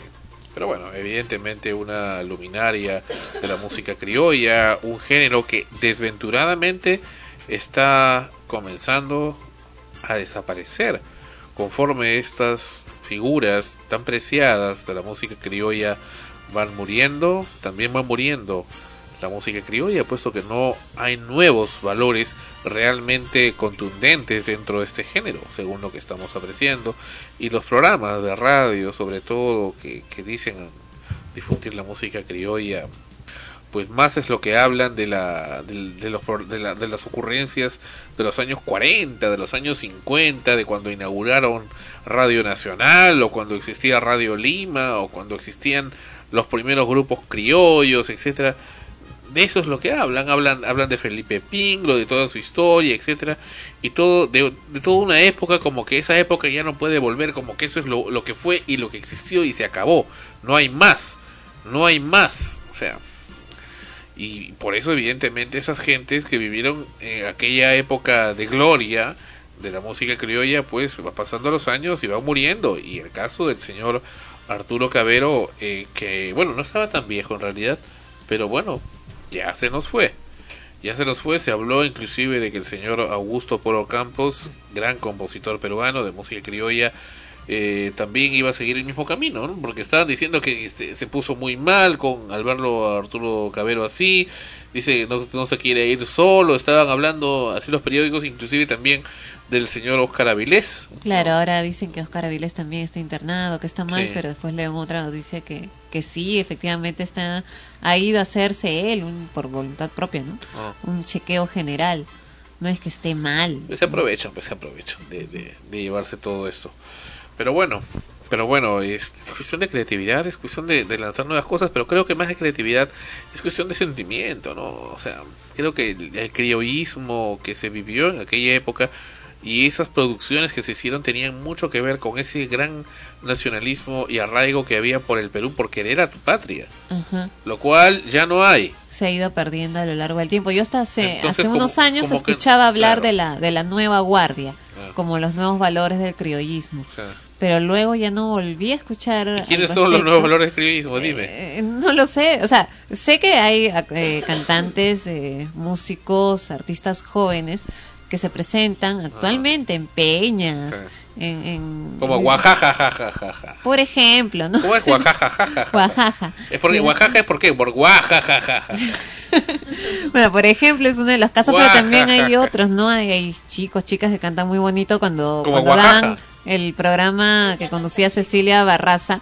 Las pocas veces que, que tuve la oportunidad de verlo, habían unos unas presentaciones en la ¿Miguelito semana. Barraza? ¿Miguelito Barraza? No, Cecilia Barraza. Y salían algunos jóvenes que cantaban muy bonito y que y se sabía que se estaban presentando, o sea, que estaban integrando ya grupos de, de música criolla que se presentaban en estos shows, ¿no? En, en peñas, en estos locales. Pero no son, pues, muy promocionados a nivel de medios, ¿no? En televisión. Eh, lamentablemente, para poder ingresar a la televisión y ser una figura popular, generalmente te tienen que relacionar con algún escándalo. Pero fíjate nada más el caso de este muchacho que también presentamos hace más de un año aquí en Extremos. Eh, ¿Cómo se llama este chico? Eduardo del Perú. Eduardo del Perú. Que él mismo dice, ¿no? Cómo, cómo lo discriminan en las radios, inclusive para esta canción de esta canción que lo que se dio a conocer por el tema de Ferrando, pero que en realidad él la hizo para su padre, pero bueno, al fin y al cabo ya con eso en algo promocionaron la canción, pero no su nombre. Así es, eh, también está en, creo que ha viajado a Viña del Mar, no sé si es, es este año o el año anterior. Igual- Sí, leí una noticia al ¿Quién? respecto. Eduardo del Perú. Y Oaxaca, jaja. Oaxaca, después que sacó su tema, eh, que fue muy popular, ¿no? Eh, ¿Te acuerdas el nombre, Gaby? De, la canción, del tema que, interpretó Oaxaca. Que lo hizo popular, ¿no? Lo que, lo hizo que cuando Oaxaca salió al, al, al medio realmente, eh, tuvo, tuvo mucha acogida por un tema bastante pegajoso en el que ¿Cómo? fusionó. Oaxaca, Oaxaca, jaja. Ajá, en el que fusionó las, eh, las artes, bueno, la música negra con de una forma más pero moderna. hay Oaxaca y Guaguahuigua, ¿no? ¿Cómo es? Oaxaca, guaguahuigua será tus gustos. ¿no? Hay, hay un Oaxaca y hay otro que es Guaguahuigua. Y otro es los Quipus. Eso no tiene nada que ver. No, estamos hablando de grupos, ¿no? No, estamos hablando de música criolla. Sí, pues. Los Quipos también es música criolla. ¿No es cultural? No. Los kipus es música, eh, no es folclore, es este, no, no, no, no, es, no, no recuerdo el, el término que se le da a ese, a ese tipo, un trova. uh, No, no, no, no, no, no, no. Es también. Latinoamericana, música ¿Sí? ¿Tú crees? latinoamericana. Ah. Y, Bueno. Gua- y Oaxaca. Es música negra. También puede relacionarse con música criolla, pero el asunto es de que los músicos, los cantantes que interpretan valses eh, jóvenes, eh, no son pues realmente promocionados en los medios. No hay programas, eh, bueno, así de manera fuerte, arraigada en el público, eh, relacionados con el criollismo. Eh, se ha perdido mucho de eso, a pesar de que hay muchos jóvenes que asisten a peñas en Barranco, en, en diferentes lugares, donde pueden, eh, donde, donde les gusta mucho escuchar la música criolla, la música, la música peruana y bailarla y todo lo demás, ¿no? ¿Tú qué opinas, Jem? Que es verdad, es verdad, porque el, este chico que hablas del Eduardo del Perú. Eduardo. Eduardo. Ah, disculpa, Eduardo. Eduardo. Ah, Eduardo, eres un mentiroso.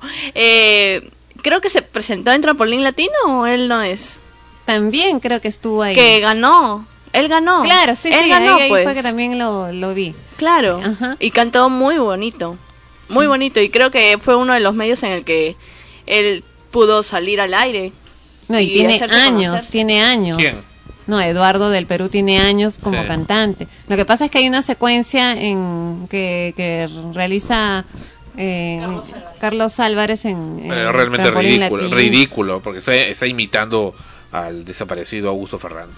Pero eso no tiene nada que ver porque el, el, ahí tienen la posibilidad de, de poder este presentar a personas que hace mucho tiempo han estado bailando. Correcto, perfecto, pero estu- estás haciéndolo imitando al personaje. No, no, no, ya no lo imita. Pero comenzó haciendo y sigue llamando trampolín latino. pues, Bueno, y ya. al margen de eso, lo que, a lo que vamos es que en el, el programa hay una secuencia de concurso de, de canto en el que en el que precisamente salen artistas que, que de la nueva ola también salieron, ¿no? O sea, artistas peruanos cantantes que hace tiempo no se escucha de ellos. Homero también salió a cantar, a concursar.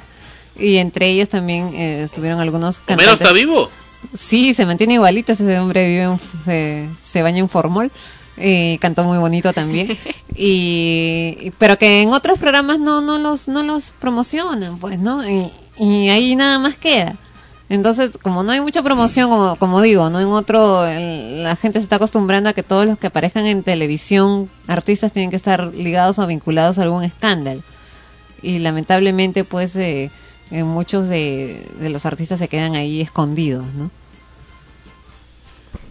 Esta semana también hubieron decesos, aparte del de al señor Arturo Cabero, el muy lamentable deceso del cantante y autor, cantautor argentino Luis Aguilé. Luis Aguilé, a quien Frecuencia Primera tuvo ocasión hace mucho tiempo de entrevistar, el placer y el honor, el alto honor de entrevistar a Luis Aguilé. Lamentablemente Luis Aguilé ya no está con nosotros, pero sí tenemos aún su voz que dejó para Frecuencia Primera.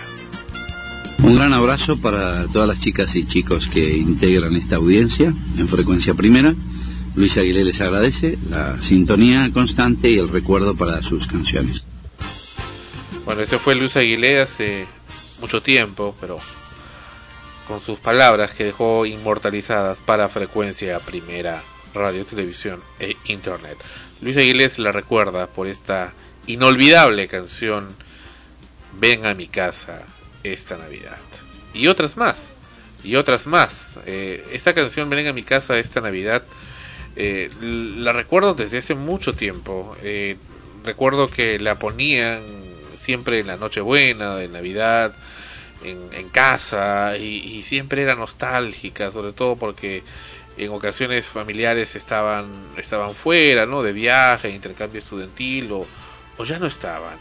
Entonces, eh, o estaban peleados, ¿no? Como, como, como, bien dice la canción, y bueno, y este, ese tema pues era, era un era un himno a eso. Ahora, hay quienes como el forense, por ejemplo, que dicen que esa es una canción tremendamente lacrimógena, que no debería existir, que está harto de ella.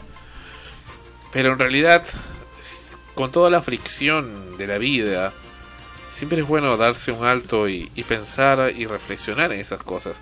Venga a mi casa de esta Navidad, escrita y cantada por Luis Aguilé, es precisamente eso, ¿no? Acá escuchamos a Luis Aguilé. Cosas más. Ven a mi casa esta Navidad. ¿Te acuerdas de esa canción? Claro. Bien. Me acuerdo, pues. Y hay otras más. Eh, cuando salí de Cuba también, otra canción eh, muy conocida de, de Luis Aguilé, que, bueno, bueno, definitivamente ven a mi casa esta Navidad es la es la, la más conocida, la más simbólica, simbólica la más universalmente ¿no? conocida, eh, eh, interpretada también por otros cantantes. Cerca de 800 canciones ha tenido Luis Aguilé, 800 composiciones, increíble, uh -huh. tantas canciones.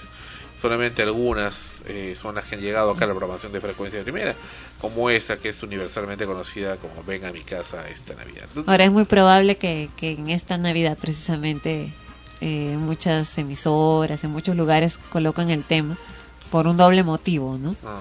Tanto por, por la misma canción que ya se volvió un, una, un, un tema símbolo en todos los años y esta vez recordando a su autor e intérprete. Pero realmente es nostálgica escucharla una y otra vez. Sí.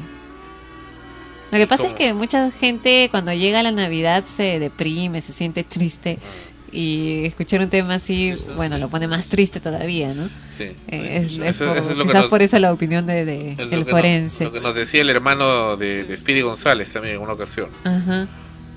Que todo es tristeza. Bueno, la gente está más sensible, de hecho. ¿Y tú desde cuándo has escuchado esa canción? Desde que nací. ¿Qué, qué, cómo es eso? ¿Saliste? Y, y ponía la canción. No, pues. Solo operaciones la están poniendo. Desde que tengo uso de razón. Ah, bueno. Otro cantante que también se fue esta semana, lamentable, y que a quien también conocimos, es Basilio. También conociste, efectivamente. También conocimos al tote enorme. Basilio Tam, también se fue, lamentablemente a comienzos de año tuvo un derrame cerebral uh -huh. y bueno, no quedó muy bien y estuvo desayunando esto esta semana y ahí simplemente le vino ya un ataque final que bueno acabó con su vida. Bueno, ¿qué, ¿cómo es? No, bueno, siempre hay la tendencia, no sé si supersticiosa o la, como quiera llamarse, de que cuando muere un, un cantante le tienen que seguir dos. Se que van ser, de a tres, ¿no? Se van de a tres. Como lo de Michael Jackson. Ajá. Pero en este caso, bueno, Michael Jackson, después ha sido Mercedes Sosa, Luis Aguilé. Ha sido cuatro. Claro, y, acá en el Perú, el Sambo Cadero. O será por zonas. ¿Ah? O será por zonas. Bueno, la, el asunto es de que de que es lamentable porque este año eh, estamos despidiéndolo con varias pérdidas importantes, ¿no? O, o, también puede ser lo que tú estás diciendo. Toco madera. No, claro. No, lo, lo, que tú estás diciendo, que hay una ausencia de, de ídolos y ahora pues eh, se están yendo los que los que marcaron una época. ¿Y quiénes están quedando, no? O sea, Alan García hizo, hizo bastante con el tema de Arturo Sambo Cabero. Eh, lo hicieron su homenaje en el Congreso de la República, en la Plaza de Armas. Inclusive escuché, no sé si era esto oficial, que querían que salga el anda del Señor de los Milagros para No, dar la venia a Augusto Cabero, ¿no? Pero ya era... Arturo, no Augusto. Ah, ah, perdón, al Arturo Cabero, Arturo Cabero. Claro, o sea, como tú dices, es un, ha sido un gran artista y, y un ídolo popular de la canción criolla, artista nacional, ¿no? Pero al margen de todo ello, eh, muchos artistas también han fallecido y no se les ha dado tanto, no se les ha rendido tanto homenaje y muchos especulan en, en algunos medios o han declarado que es simplemente porque era amigo del presidente Alan. García y aprista. ¿no? Bueno, como quiera que fuere, tarde o temprano se le dio el homenaje a Arturo Cabero. Y una vez más se dice, ¿no? Que los homenajes deberían de darse en vida y no cuando precisamente ya no estás. Y no es el único, ¿no? Hay más gente que debería ser homenajeada, a la que debería realmente dársele cabida en los medios, en tantos sitios, no solamente cuando se vaya a morir, ¿no? O sea, No, y otra cosa que también se estaba comentando era eh, eso, ¿no? O sea, el- cada, cada, cada grupo artístico tiene una forma particular de, de dejar este mundo. En el caso de los folcloristas, generalmente accidentes automovilísticos en carreteras, mueren trágicamente. Eh, cantantes criollos, eh, tristemente eh, pobres, porque en el caso de, de Arturo Cabero estaba efectivamente internado en un hospital, pero a pedido del mismo presidente Alan García, porque él no tenía seguro ni los medios para poder eh, atenderse como, como debía eh, su salud. Y así como él, otros artistas criollos eh, fallecen en la pobreza, en la pobreza, pero sí mm, mayor, ¿no? Que uno dice, pero sí ha sido autor de tantos grandes éxitos de música criolla y cantante reconocido. Y de pronto, pues, lo, los cuando es que el dinero está mal distribuido. ¿Dónde se va todo el dinero que debería ir? Se está yendo a esos pseudo futbolistas. No, me- al, margen, ahí, pues. al margen de eso me refiero también a la- al, al, mismo artista eh, que, que quizás por la vida bohemia que suelen tener los cantantes criollos no, no guardan, tampoco no juntan o no previenen esos casos. Y con un amigo nos preguntamos, ya, ya, y también hablamos, y los cantantes de rock mueren de sobredosis de drogas. Los, todos los cantantes que, se, que están vinculados al rock and roll, o sea, las grandes luminarias. Rock and roll. Este, um, eh, o sea, el rock o los cantantes, eh, se, su, las características drogas. Los cantantes criollos, alcohol. Los folcloristas, accidentes automovilísticos. Y los- y los actores, depresión, pues se matan. Se matan o se toman pastillas para dormir y no se despiertan. Ani, ten cuidado entonces. Volvemos, Michael Jackson con su canción póstumamente estrenada. This is it. Michael Jackson con ustedes en extremos. Un tema para el año 2009, la última canción de Michael Jackson. This is it. En frecuencia primera y en extremos. En estreno.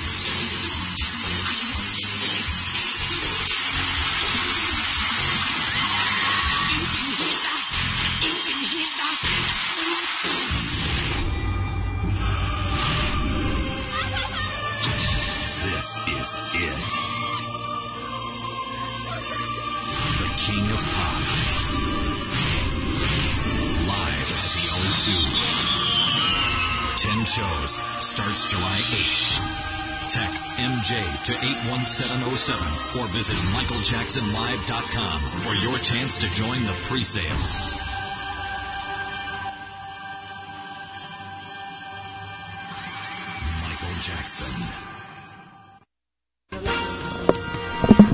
Estamos de vuelta con Extremos. En realidad parece que esa no es la canción This Is It. Esa es una. Bueno, es la presentación del tour, en realidad, This Is It, y de la película, el theatrical release de This Is It de Michael Jackson, que se está haciendo. Sin embargo, hay una canción también, que es el Mayhem, que es This Is It, que vamos a colocar ya la próxima semana en Extremos. Pero bueno, mientras tanto, y se hacía extrañar, claro que sí, hemos pensado en él durante todas estas semanas que no hemos estado al aire. Fonchi con nosotros reaparece en Extremos episodio 76. No es que hayan habido otros episodios donde no ha estado Fonchi, simplemente es que no han habido episodios de Extremos. Pero bueno, Fonchi está con nosotros, bienvenido a Extremos, episodio 76. Eh, Sandro, muy buenas noches. Encantado de estar nuevamente con ustedes.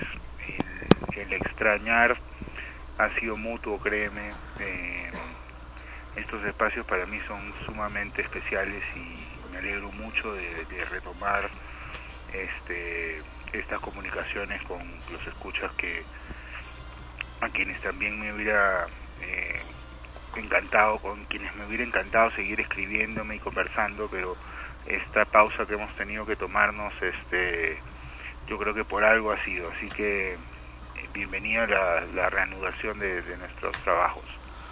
Muy bien, Ana Rosa también saludándote. Hola Fonchi, ¿qué tal? Efectivamente estamos de vuelta y con el, ánimo de, de, poder continuar, continuar eh, no solo con extremos, sino con muchos proyectos acá en Frecuencia Primera, donde esperamos también poder contar contigo en todo ello. Y está Jem también aquí en el programa. Eh, saludos para ti y para volver de nuevo. Muy bien. Fonchi, vamos ahora con el tema de esta ocasión. Un tema interesante, un tema nuclear, digamos, dentro del mundo y dentro del tema eh, psicológico, que es eh, lo que tú también manejas, el tema sexual. El tema sexual, ¿por qué la humanidad, por qué a la gente le gusta tanto el sexo? No solamente practicarlo, sino pensarlo, mirarlo, hablar de, actuar por.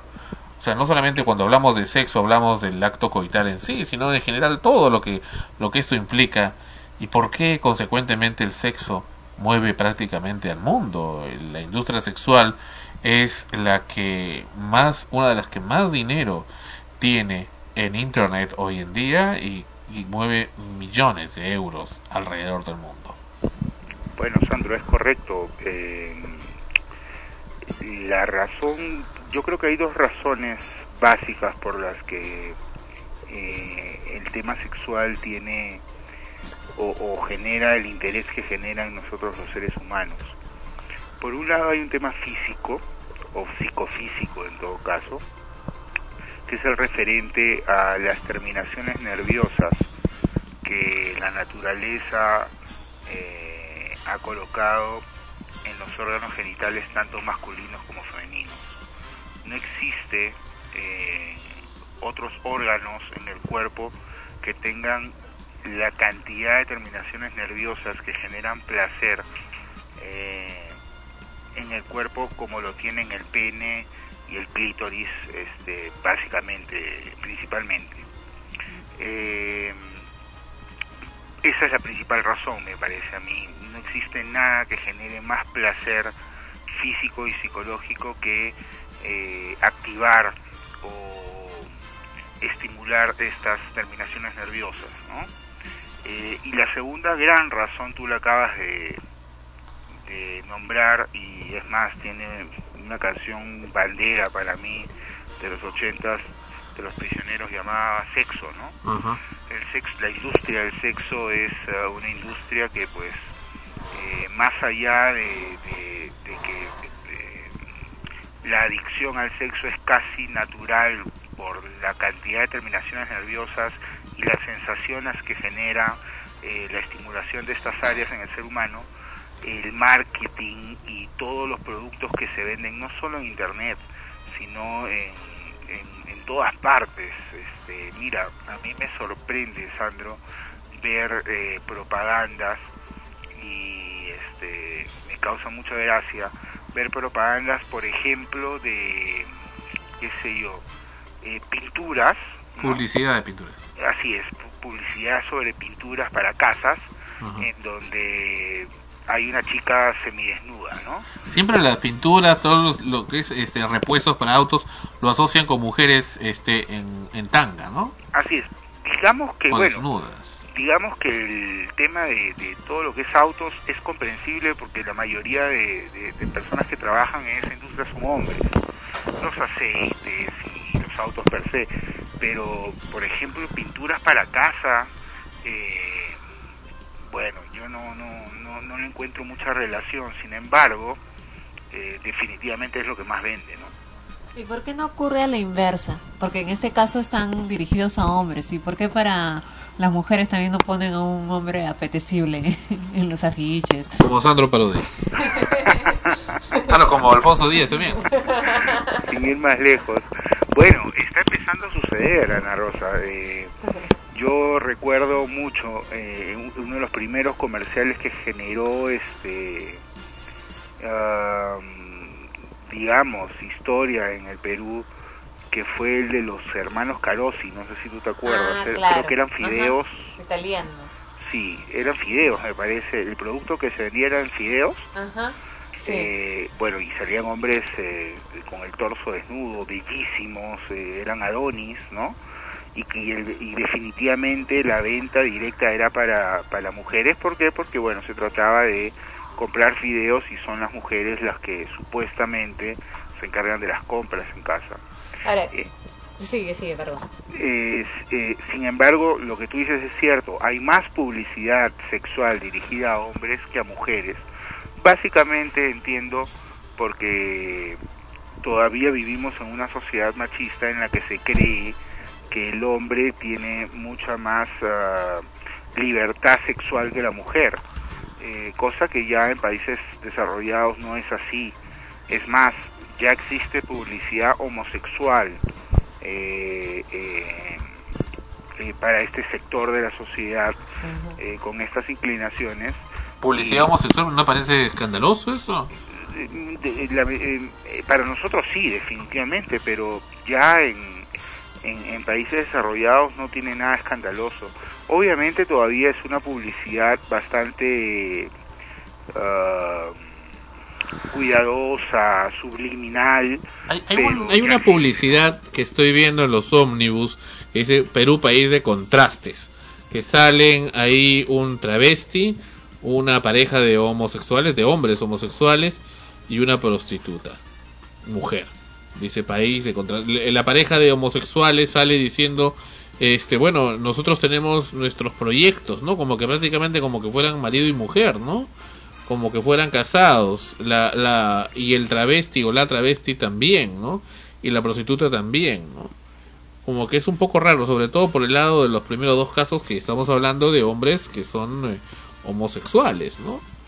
O sea, lo colocas ahí como que ya estás aceptando, ¿no? sobre todo en un país como el nuestro, Sandro. O sea, yo creo que aquí, este, si Perú es quien se dedica, quien ha propuesto esta publicidad, es una pésima copia de, de publicidad que sí tiene efectos eh, válidos en otros países. Nuestro país, pues, este, es un país de contrastes por las razas, principalmente, todavía no por una cuestión de, de identidad sexual. Entonces, eh, a mí me parece absurdo eh, ver en, efectivamente en Omnibus este tipo de publicidad. ¿La has visto? Es claro que sí, sí, claro que le, he visto y le he visto, si no me equivoco, también en televisión.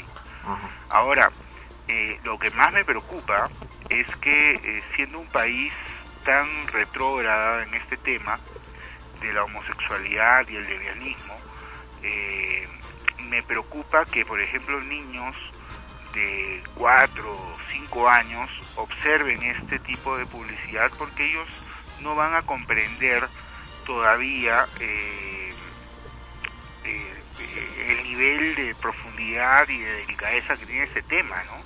Es como que quisieran vender eh, ya que es algo natural y aceptado en el Perú cuando todavía no es ni natural ni aceptado en el Perú. Cuando Yo- quisieran vender qué, perdón? Perdón. Cuando quisieran vender qué, dijiste? Como que es natural. Ah, ya, ya, como que correcto. fuese natural y no lo es. Ajá. Yo, yo, tú sabes, tengo una actitud muy a favor de, de la libertad sexual. Sin embargo, este, yo creo que el 70 o 60% de peruanos eh, todavía no está preparado para este tipo de mensajes, ¿no? Ahora, de todas maneras, incluso en el tema homosexual, también está más destinado a la a homosexualidad masculina. Efectivamente. Claro, insisto, al margen del machismo o lo que fuera, que también es por una forma diferente que tiene la mujer de reaccionar, porque si bien es cierto, la publicidad de los videos Carosi eh, impactó creativamente, no lo fue, al menos creo haber leído información al respecto, no lo fue en, en cifras, o sea, no, no significó mayor venta del producto.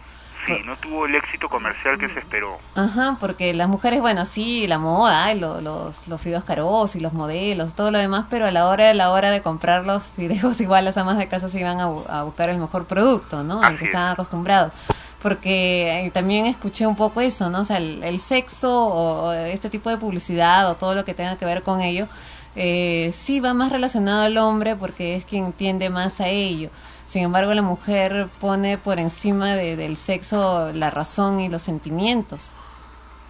Exacto, exacto. Tú sabes que eh, definitivamente en, de- en lo que es la inteligencia emocional se ha demostrado mediante muchos estudios en diversos países que la mujer controla mucho más eh, sus eh, reacciones emocionales que el hombre, ¿no? El hombre, eh, a, a mí me pasa, o sea, yo voy al, al supermercado, veo una chica mm, eh, con ropa ajustada, pues, de, de las que llaman impulsadoras, vendiendo un producto que a mí me da asco y no me gusta y sin embargo me acerco y lo compro, ¿no? Y después pienso y digo, ¿por qué lo compré? ¿No? O sea, qué tonto. Eh, en cambio una mujer no, a una, a una mujer le pones a, a, no sé, Brad Pitt, Calato vendiendo algún producto que sea malo y no lo compra, porque efectivamente tiene un mayor control eh, de sus emociones que el hombre, ¿no? Ajá.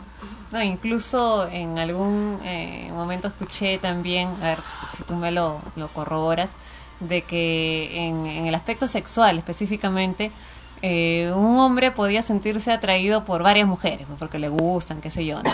Incluso sentirse emocionalmente cercano a, a- a varias, a varias mujeres. Pero una mujer va a tender siempre a destinar sus sentimientos y deseos a uno, o sea, al final va a elegir a uno, porque creo que uno de los hemisferios del cerebro está más desarrollado y tiende a eso definitivamente, ¿no? O sea, se le gusta a otro y, perdió el anterior, no se va con el otro.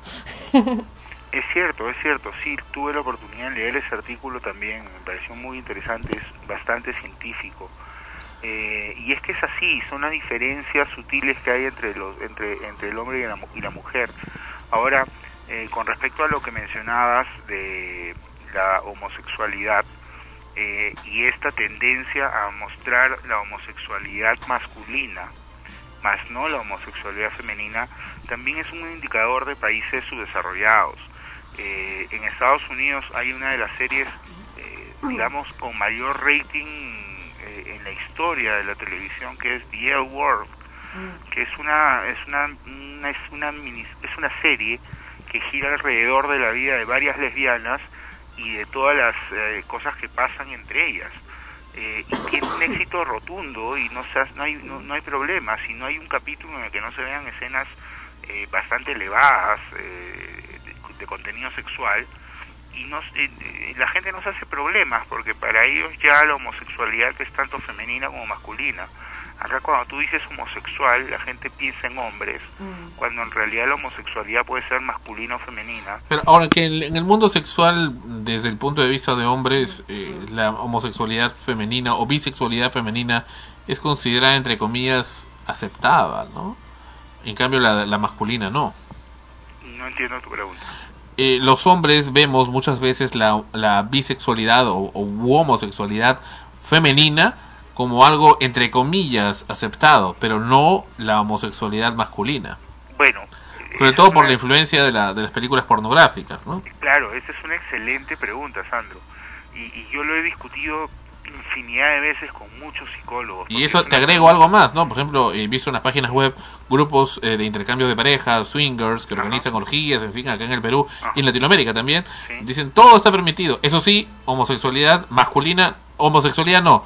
Pero de mujeres, de mujeres sí. Claro. Para diversión del hombre. Pero de entre hombres, no, no, no, no, eso no. Efectivamente, efectivamente es este un tema que, que a mí me apasiona porque hasta ahora yo no encuentro una respuesta que me satisfaga.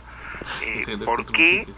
ah, y, y créeme que como investigador que soy, y psicólogo, que, que me gusta siempre este, indagar y conversar sobre temas eh, muy diversos, siempre pre- le pregunto a, a la gente, ¿no?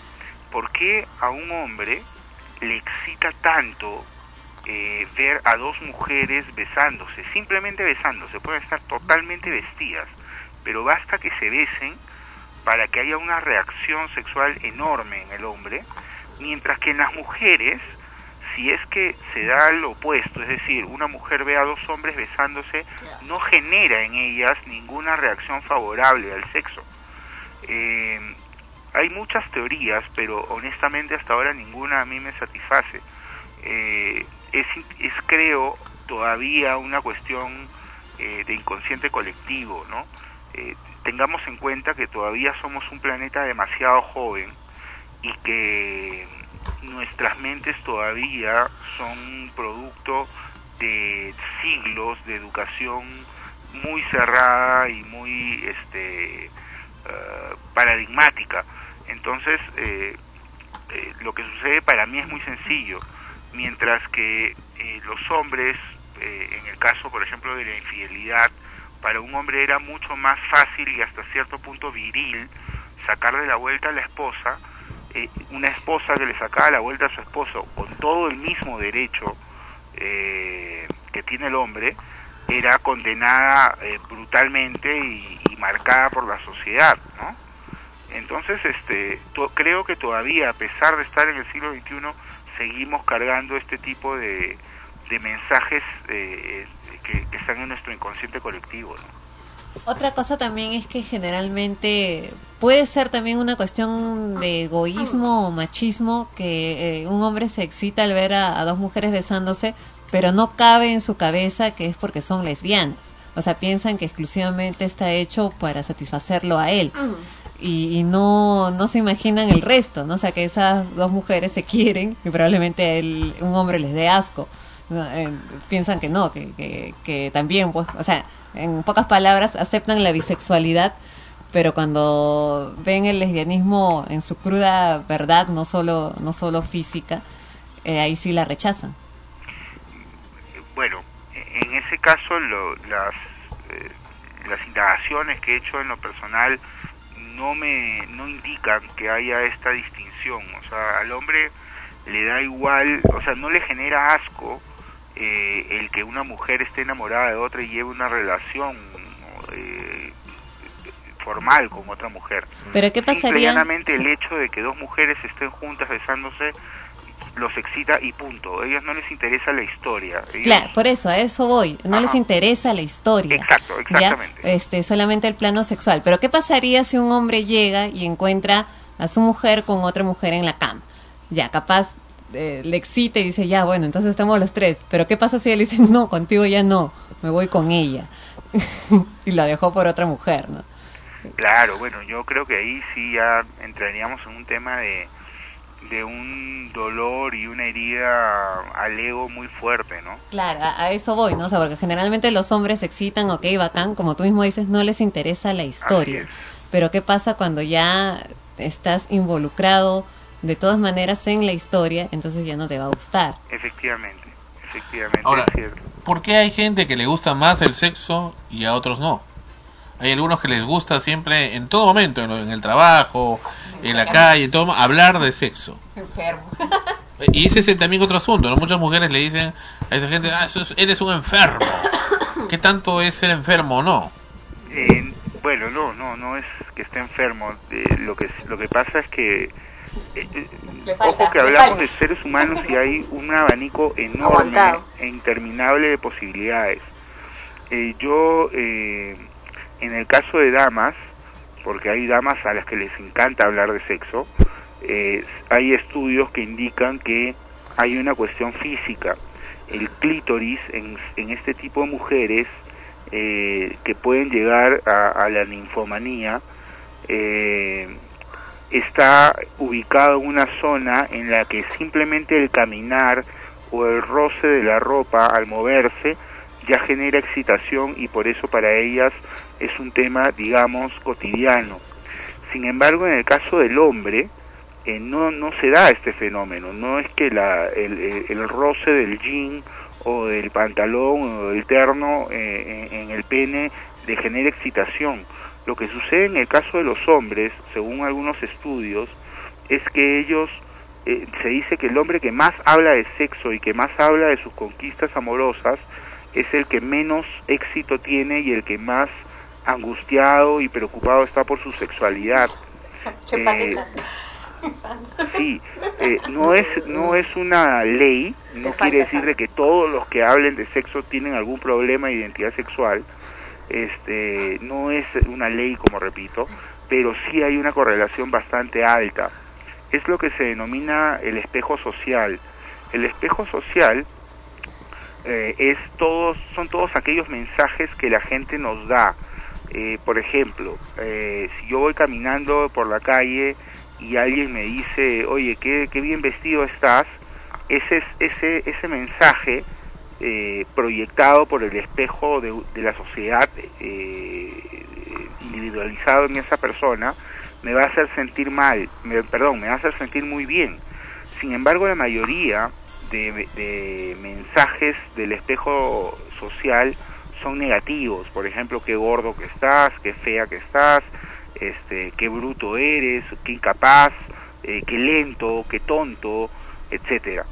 Y lo que se ha descubierto y es este, yo creo un, un secreto a voces, es que el espejo social, más que eh, reflejar una imagen, como cuando nosotros nos vamos al baño y nos vemos en el espejo, nos reflejamos en el espejo. En el espejo social, más que reflejar, se proyecta. ¿Qué significa esto? Que la persona que a mí me dice, oye, qué gordo que estás, es porque esa persona se siente gorda. A mí la persona que me dice, oye, este, qué tonto eres, es porque esa persona se siente tonta y amenazada por mi inteligencia. Entonces, lo mismo sucede en el sexo, ¿no? Las personas que más hablan de sexo y que más este, hablan de conquistas y, y de este tipo de cosas, eh, están proyectando que han tenido algún problema o que presentan alguna preocupación con respecto a su sexualidad. Puede ser de que no se sientan eh, sientan que de repente le gustan los hombres o puede ser de que simplemente tienen miedo de fallar en, en el acto amatorio o, o una serie de cosas, ¿no? Correcto. Acá este Jen va a hacer unas preguntas. Adelante, Jen. Eh, ¿Y cómo es usted cuando el hombre el hombre quiere quiere está junto a una mujer y, y o sea hay algunos que se avientan y porque hay otros simplemente que se cohiben en ese en ese aspecto Bueno, ya, ya ahí entra un, tema de personalidad, Jen. Eh, todos los hombres, te lo digo este, por experiencia propia y, y por eh, una cuestión científica, todos los hombres nos queremos tirar encima a las mujeres, todos. El problema está en que algunos tenemos más confianza en nosotros mismos y otros no. Justamente por este tema del espejo social del que les hablaba hace un momento. Si a mí, eh, cuando era adolescente, eh, tres chicas de las cinco a las que me les mandé o a las que me les declaré, si, si de esas cinco, tres chicas me, me dijeron que no, eh, voy a empezar a dudar de que sea una persona atractiva y que, y que tenga éxito con las mujeres. Entonces, por más que me atraiga alguna y por más que me muera por estar con ella, de pronto voy a tener el temor de ser rechazado y no existe nada peor para el ser humano que el rechazo. Eh, yo creo que en este caso ya ingresa un tema de personalidad. Sin embargo, eh, en la actualidad existe otra posibilidad y es el tema de la identidad sexual, ¿no? O sea, hombres que luchan por sentirse hombres y sin embargo su cuerpo o, sus apetencias les indican que, que, que sienten como mujeres y, y que les atraen más los hombres. Por eso es que algunos, eh, digamos, les es más fácil abordar a una chica y a otros no. Son esas las dos explicaciones más importantes sobre el tema. Correcto. Fonche, pero eh, entonces hablando de la declaración, ahora, ¿uno se puede declarar eh, por sexo nada más, por sentir ese deseo sexual o por amor, o tiene que ser necesariamente por amor? Mira, Sandro, lo, lo grave de esto es que la mayoría de personas se casan por sexo. ¿Cómo es ya, eso? ya no es solo la declaración de, de ser enamorados. Muchas muchas personas eh, que han, han, eh, y esto lo he visto en muchos pacientes, muchas personas que han vivido en hogares sumamente ah, rígidos y, y- y muy chapados a la antigua, este, muchos chicos deciden casarse simplemente por empezar a experimentar lo que es el sexo y una vez que lo experimentan, eh, ok, lograron el objetivo y adiós el matrimonio, ya, ya, ya pierde la razón de ser el matrimonio. Eh, en un menor, eh, en una menor este, situación se da el caso de los chicos que se declaran a las chicas o, o quieren ser enamorados eh, simplemente por tener sexo. Eh, hay mayor frecuencia definitivamente, pero creo que es más grave lo segundo, ¿no? Ahora, hay casos de, de modelos o kinesiólogas muy guapas, guapísimas, eh, con cuerpos maravillosos, que dicen que lo- muchos hombres, eh, durante el acto sexual pagado que tienen con ellas, se les declaran, les dicen, eres lo máximo, te amo, me encantas, eh, de todo, quiero vivir contigo, todo, hasta el momento en que terminan el acto. Y ahí acabó. Sí, sí, sí. Lo que pasa es que, bueno, el hombre es un, es un salvaje en el, en el mom- ¿Cómo, cómo es eso? momento Porque que tiene que ver un poco con lo- los genes, ¿no? De eh, heredados de épocas eh, primitivas. Por supuesto. A ver, explícanos eso. Solo faltaría sacar el garrote, meterles un golpe, llevárnosla a un hotel, tener sexo y dejarla una ahí cueva, ¿no? Durmiendo, ¿no? A una cueva. ¿Cómo, cómo es eso? Cuéntanos. Eh, eh, lo que pasa es que, si bien nuestro cerebro ha evolucionado, eh, se ha ampliado, cada vez utilizamos más partes de, de nuestro, de nuestro intelecto, aún tenemos guardados en ciertos lugares de nuestro cerebro mensajes muy prehistóricos que nos llevan a conductas, este, eh, valga la redundancia, prehistóricas. Eh, el mayor ejemplo, el ejemplo, uno de los ejemplos más importantes eh, radica en el concepto de la caza, de cazar. El, el hombre en la antigüedad era hombre y se sentía hombre porque salía a cazar, ponía su vida en riesgo y venía eh, cargando a la, a la presa eh, ensangrentada para comérsela con la familia.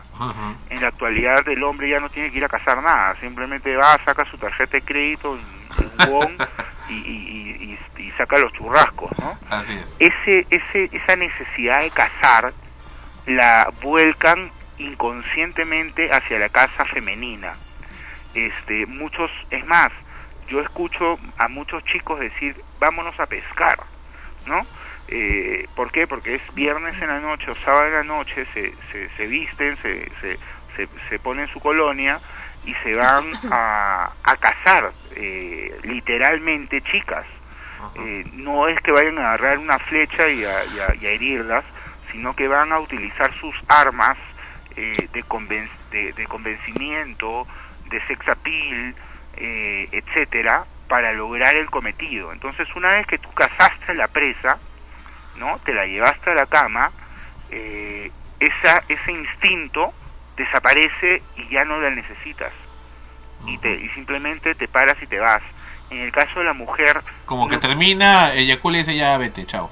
por supuesto, por supuesto. Es más, el gran problema entre hombres y mujeres es que la mujer eh, poscoito busca el abrazo y la ternura y los besos y las caricias y el hombre posco- poscoito busca meterse a dormir y olvidarse del problema o prender la televisión para ver el partido, ¿no? Entonces eh, ahí hay una hay una incompatibilidad genética, histórica, natural, biológica entre el hombre y la mujer. Es así, eh, lamentablemente es así. Bien. La rosa para concluir. Sí, no, eh, precisamente una vez estaba viendo un capítulo de, de Sex on the City en el que el personaje, ¿no? El principal, Carrie Bradshaw, decide un día eh, hacer, ser igual que un hombre. Eh, encontrarse con un chico y tener sexo simplemente por tenerlo y luego irse. Lo que, lo que acabas de decir, ¿no? O sea, que termina, terminan y, en vez de abrazos todo se levanta y se va.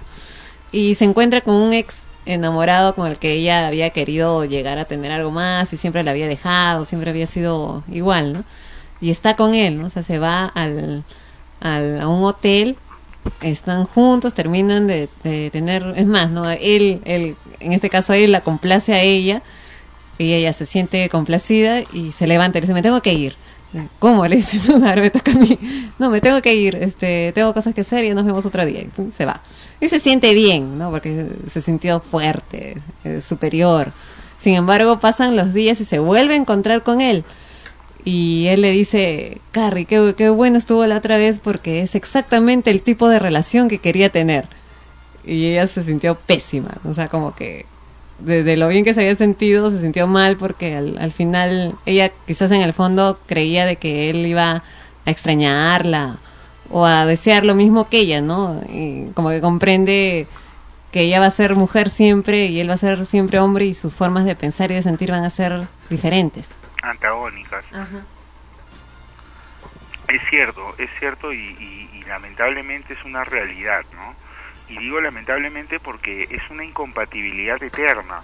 Eh, lamentablemente los muchos hombres por eh, procurar ser civilizados y, y, y querer este satisfacer a nuestra pareja bueno hacemos un esfuerzo sobrehumano por no dormirnos y abrazarla y acariciarla y hablarle y escuchar sus cosas pero la verdad eh, se los digo como hombre y como psicólogo es un esfuerzo sobrehumano el que tiene que hacer un hombre para lograr eso porque lo menos que quiere hacer después de eyacular es escuchar a la, a- a- a la mujer, a la pareja, hablándole del tema que sea este y no dejarlo descansar, ¿no? Este, es, es lamentable, pero es así la naturaleza humana, es una incompatibilidad que no se sabe por qué, este, si es que Dios existe, la, la, la diseñó así. No es que el hombre decida eh, no hablar con la mujer después del coito, o no es que el hombre decida que después de eyacular quiere dormir, es algo automático, es algo este, natural en el ser humano, en, en el hombre, este tipo de reacciones. Salvo que de ahí se inicie ya para tener un segundo coito, ¿no? Ah, por supuesto, por supuesto. Y ahí ya es otra cosa. y lo cual es magnífico además, ¿no?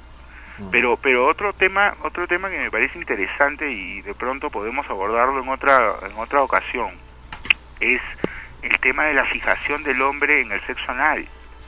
Eh, esto cada vez es mayor y, y cada vez hay más consultas de parte de los pacientes a los que trato eh, con respecto a esto, ¿no?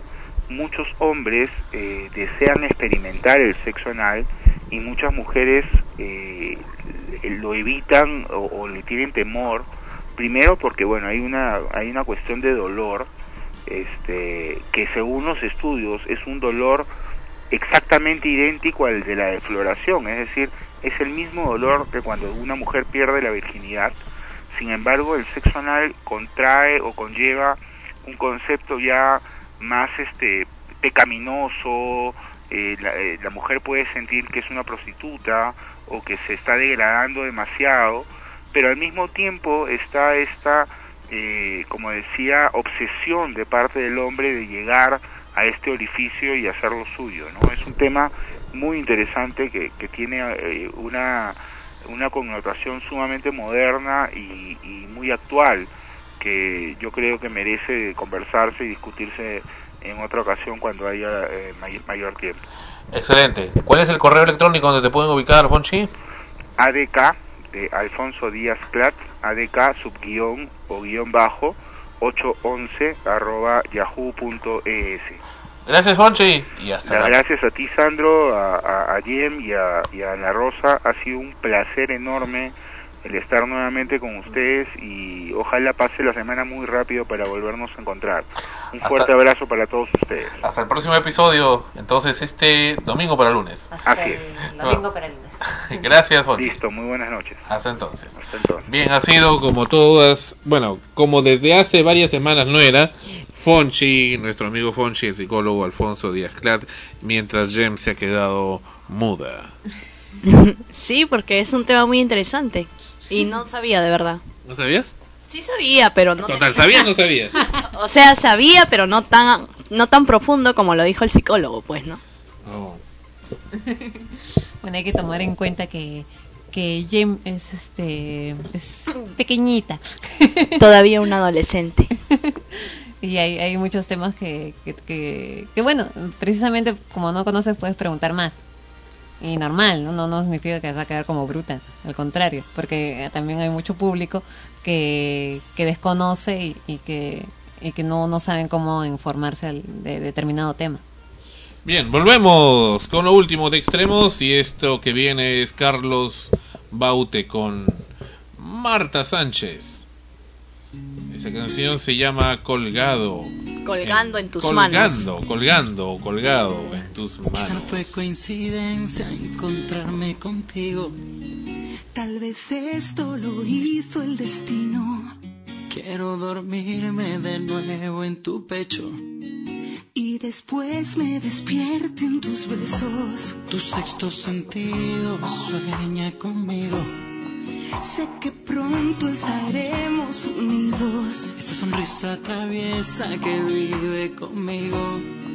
Sé que pronto estaré en tu camino. Sabes que estoy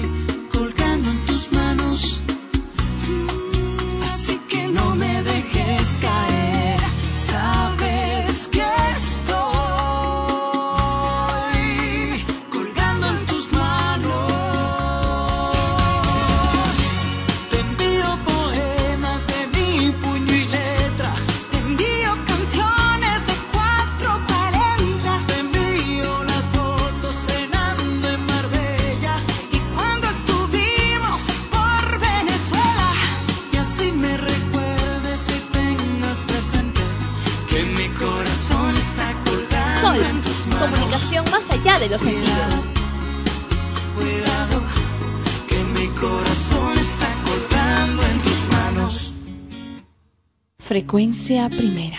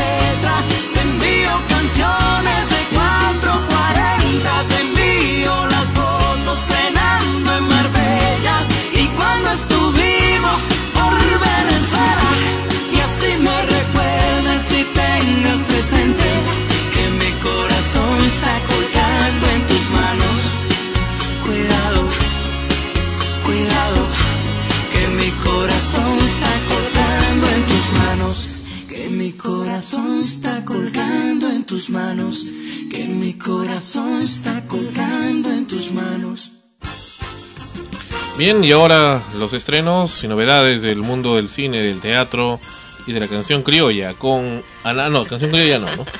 Con Ana Rosa, adelante. Ok, estrenos en teatro. Tenemos bastantes obras de teatro que están presentándose actualmente en, en Lima. Teatro para niños, tenemos la obra Incierto Concierto. Tres cantantes de ópera muy apurados, dos músicos pachangueros, un tanto distraídos, un escenario en construcción, un teatro lleno de niños y nadie está donde tenía que estar.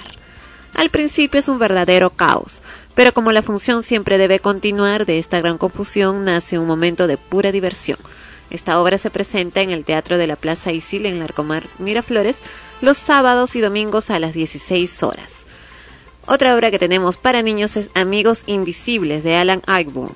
La Asociación Cultural Plan 9 se complace en presentar una divertida y tierna historia dirigida por David Carrillo, Amigos Invisibles, escrita por el prestigioso autor británico Alan, Ayckbourn. Amigos Invisibles narra la historia de Lucy, una adolescente que cansada de su aburrida familia, decide crear su propia familia imaginaria. Ahora junto a Sara, su amiga imaginaria, se meterá en graves problemas, llegando a perder incluso el sentido de la realidad, pues ahora sí comenzará a sentirse realmente sola. La obra está recomendada para niños mayores de 6 años y se presentan en el Teatro Mario Vargas Llosa de la Biblioteca Nacional del Perú, en la Avenida de la Poesía 160 San Borja, los sábados y domingos a las 16 horas. Confusión en el cuento. Es una obra de teatro para niños sobre la base de tres cuentos clásicos, Blancanieves, Caperucita Roja y Los Tres Chanchitos, y apoyándose en la técnica de la improvisación. La historia se va formando en el momento, teniendo como punto de partida el casting de los actores, es decir, que son los mismos niños quienes deciden qué actor representará cada papel. Ellos se presentan en el Teatro Mocha Graña, en Sáenz Peña 107, Barranco, los sábados y domingos a las 16 horas. Y finalmente tenemos un día en la selva. En el marco de la cuarta muestra internacional de teatro de Lima, la Alianza Francesa invita a la compañía francesa Sueño en la Fábrica, conformado por la cantante y compositora chilena Alejandra Santander y el músico francés Didier Boyat. Un día en la selva envuelve al espectador en este universo insólito. El niño se deja llevar por sus sentidos hacia una historia sin palabras, pero rica en colores, movimientos y sonido. Y el espectáculo está recomendado para toda la familia. Ya lo saben, se presentan en el Teatro de la Alianza Francesa en la Avenida Arequipa 4595 en Miraflores a las 16 horas los fines de semana, sábados y domingos. Y para adultos, ha estrenado la obra Adultos porno. Las Brujas de Salem de Arthur Miller, bajo la dirección de Juan Carlos Fischer. Un grupo de jovencitas es descubierta en uno de los bosques de Salem, bailando alrededor de una fogata, desnudas e invocando a los espíritus. ¿Perdón? ¿Dónde? Este hecho siniestro, eh, cuidado con lo que comentó Fonchi, este hecho siniestro genera una persecución en el pueblo, brujería, sata- satan- satanismo o simplemente histeria colectiva. ¿Qué le, qué le haces a Jem, eh, Sandro?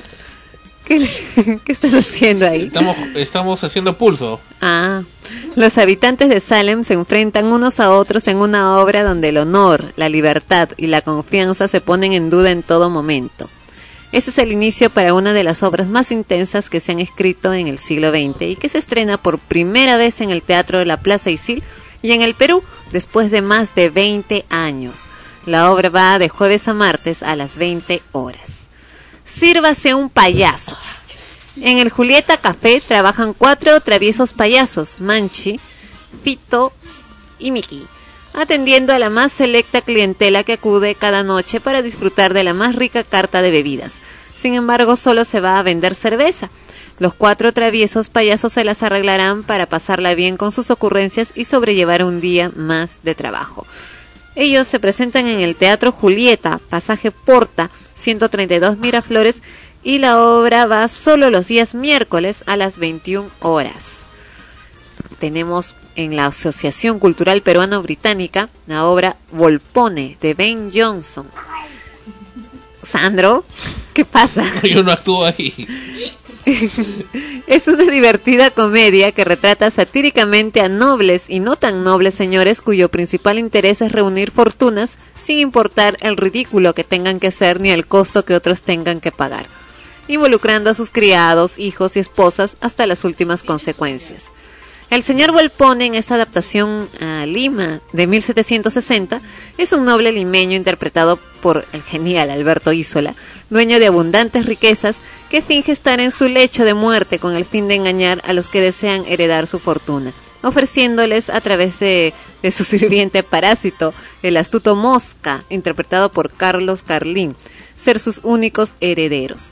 Para conseguir tan honorable lugar en el corazón de Volpone, sus ambiciosos eh, personajes no tendrán que desembolsar parte de sus propias fortunas y más su dignidad, el amor de sus hijos, el honor de sus esposas.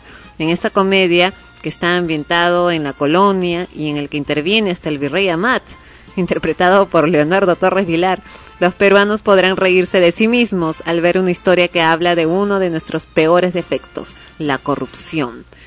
Bien, esta obra se presenta en el Teatro Británico Bellavista 527 Miraflores de jueves a lunes a las 20 horas. Por si acaso se presenta Carlín ahí eh, sin la Joana San Miguel, así que no hay problema, pueden ir a ver. No Tenemos Don Juan regresa de la guerra de Odon Bon. El Don Juan de Odon Bon Horvat es un antihéroe, un soldado destruido física y moralmente, pero que de milagro regresa vivo de la guerra. Esta guerra es la Primera Guerra Mundial, en la que pasó viviendo en las insalubres trincheras, escribiendo cartas de amor y contrayendo enfermedades. Don Juan vuelve buscando el amor perdido, una novia a quien abandonó antes de irse al combate, lo que desencadena una serie de eventos trágicos. Esta es también una historia romántica que creció bajo la influencia innegable del expresionismo alemán y cuyos personajes encarnan el orgullo y la desilusión, el optimismo sin freno y la demencia de un sentimiento destructivo que en manos de fanáticos amorales se convierte en la irracionalidad llevada al poder. Estos personajes son como una galería altisonante de rostros grotescos salidos de las pinturas y, y que resume imagen del mundo de los turbulentos y fascinantes años 20. Ellos se presentan en el Teatro del Centro Cultural de la Universidad Católica, Camino Real 1075 San Isidro, de jueves a lunes a las 20 horas. Y tenemos también, uff, tenemos un montón de obras. La Chunga de Mario Vargas Llosa, una de las más importantes obras teatrales de Mario Vargas Llosa, representada en casi todo el mundo, llega al teatro que lleva el nombre del autor. Un grupo de amigos sentados en una mesa de bar tratarán de descubrir, usando toda su imaginación, lo que pasó en verdad una noche en ese mismo bar, cuando la propietaria, esa seca y misteriosa mujer llamada La Chunga, alojó en su cuarto durante una noche a una inocente muchacha. Dirigida por Giovanni Sixia y con las actuaciones de Mónica Sánchez, Oscar López Arias, Stephanie Orue, Emil Rancosio, Albert García y Carlos Solano. Esta obra es recomendada solo para adultos. ¿Por qué? Menores solo podrán entrar acompañados por sus padres, por algunas escenas de alto voltaje. Pero la de las brujas también dice que salen desnudas, ¿no? Sí, pero acá además salen con sus agregados. Teatro Mario Vargas Llosa en la Biblioteca Nacional del Perú es donde se están presentando con La Chunga de Mario Vargas Llosa, de jueves a domingo a las 20 horas. Y tenemos Cabaret, que es un reestreno. Ya estuvieron eh, este mismo año a comienzos con la obra y han regresado nuevamente. Esta vez se presentan en el Teatro Marzano. General Suárez 409 Miraflores de jueves a lunes a las 20 horas, lunes popular. Y tenemos Titina, también es un reestreno. Titina es una comedia en verso que relata los apuros de amor de una joven pareja en el barranco de 1908. Esta obra, única en su género, se desarrolla en los ambientes públicos de la ciudad, al interior del tranvía y en una típica casona barranquina. La singularidad de la obra de Nicolás Yerovi permite el lucimiento de la historia, los monumentos turísticos, el sentido del humor, la exquisita gastronomía y la alegre música nacional. Todo ello será disfrutado por los espectadores en la segunda temporada de esta novedosa comedia presentada nuevamente en Barranco. La última escena se desarrolla en un restaurante. El local, bueno, son los monumentos históricos de Barranco y el recorrido se inicia en el Parque Municipal, los sábados y domingos a las 13 horas. Y ahora sí tenemos lo que, lo que se ha estrenado esta semana en cine. A prueba de hombres. Stan, aterrado ante el hecho de ir a la cárcel por culpa de un delito fiscal, tratará de aprender una misteriosa arte marcial gracias a un maestro que le instruirá. Ese es el argumento de A prueba de hombres. Tenemos en dibujitos animados para los niños El Delfín, la historia de un soñador, largometraje de animación generada por computadora basado en el bestseller mundial El Delfín, la historia de un soñador, publicado en 1996 por Sergio Bambarén. El Delfín, la historia de un soñador, nos muestra el mágico viaje de un joven delfín llamado Daniel, el cual abandona la seguridad de su manada y su isla y se aventura hacia lo desconocido en busca de un sueño. Daniel, me suena ese nombre. El verdadero propósito de su vida. El viaje no será fácil, habrá peligros y retos, amigos y enemigos, pero Daniel deberá confiar en la voz de su corazón Otra para Daniel. lograr su cometido. Y en películas de terror vuelve el cine español con la película El Internado. El invierno de 1967 toca su fin. Laura, una niña de nueve años, aparece ahogada en un pantano cercano a un internado perdido en algún lugar de los Pirineos. Ahora, en el internado ocurren extrañas apariciones. Las niñas están asustadas, tienen mucho miedo y no las dejan en paz. Ellas están convencidas que Laura sigue ahí. Y la obra, la película, está basada en hechos reales. Así que se ve bastante interesante. Bastardo sin gloria. El teniente Aldo Rain, interpretado por el churrísimo Brad Pitt, organiza un grupo de soldados judíos para tomar represalias contra objetivos concretos, conocidos por el enemigo como los cabrones. Los hombres de Rain se unen a la actriz alemana Brigitte von Hammersmark, un agente secreto que trabaja para los aliados con el fin de llevar a cabo una misión que hará caer a los líderes del Tercer Reich.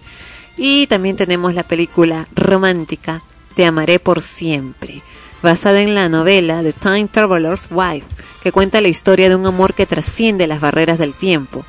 Claire ha estado enamorada de Henry durante muchos años, prácticamente toda su vida. Ella cree que ellos están destinados a estar juntos. Si bien no sabe cuándo serán separados, Henry viaja en el tiempo, lamentablemente sufre de una anomalía genética que lo obliga a vivir en una línea de tiempo cambiante, salteándose hacia adelante y hacia atrás varios años, sin tener control alguno sobre ello. A pesar del hecho de que los viajes en el tiempo de Henry separan a los amantes sin previo aviso y que nunca saben cuándo se reunirán nuevamente, Claire desesperadamente intenta construir una vida con su verdadero amor. Y estos han sido los estrenos en cine y las obras que están en cartelera en Lima. Bien, se acabó.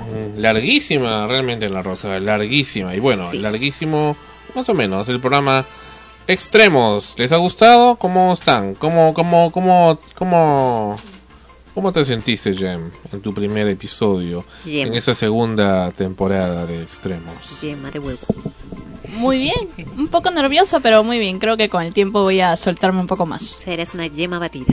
Ner- nervioso, no sabía que eras hombre. Que Dios, he dicho. Es que es yema de huevo. Bueno, ok. Ana Rosa. Eh, sí, muy contenta por haber vuelto y, y efectivamente, ¿no? Como es cuando pasa el tiempo, cuando dejas de hacer algo y, y vuelves nuevamente encuentras que algunas cosas han variado. Y una de ellas precisamente han sido los estrenos, ha sido una larga lista de obras de teatro, sobre todo de teatro, porque de cine una hoja, bueno, la clásica, cada semana se, se estrenan nuevas películas pero en, teatro tenemos una larga cartelera, lo cual en lo personal como actriz me satisface muchísimo. Bueno, gracias por estar con nosotros en Extremos, episodio 76. Esperamos que vengan muchos más. Seguimos para adelante. Gracias también a Kinder también por sus palabras de aliento para Frecuencia Primera y en general a todas las personas que se han preocupado por nosotros, a Bernie, en fin, a tanta gente que ha estado preguntando por el programa Extremos de Frecuencia Primera y a quienes también nos impulsan con sus actos de destrucción contra frecuencia primera que no son los primeros en realidad actos como esos son ya característicos en la historia de frecuencia primera pero bueno vamos para adelante y seguimos para ustedes aquí en la señal de la nueva era. Esto fue Extremos, episodio 76. Hasta la próxima semana. Hasta la próxima. Hasta la ¿Semana? próxima semana. No, hasta el próximo lunes. Estamos, eh, como dijo Fonchi, se cumple lo que él, lo que él pidió y deseó, ¿no? Que la semana pase rápido. Sí va a pasar porque va a saltearse un día, porque, porque vamos a llegar más rápido al siguiente lunes. Que la Sí. pasen muy bien, que nos esperen y nada más. Que se cuiden mucho. Hasta la próxima semana. Entonces, hasta la próxima semana, obviamente. Hasta entonces. Chau. Extremos llegó a ustedes por cortesía de cotear.pe. En el Perú, comprar o vender por internet es cotear. Escuche este programa en podcast en extremos.frecuenciaprimera.org. Ha sido una realización de Frecuencia Primera RTVN. Lima 2009, derechos reservados. Frecuencia Primera pertenece a Sol, comunicación más allá de los sentidos. Escriba a extremos, extremos arroba frecuenciaprimera.org.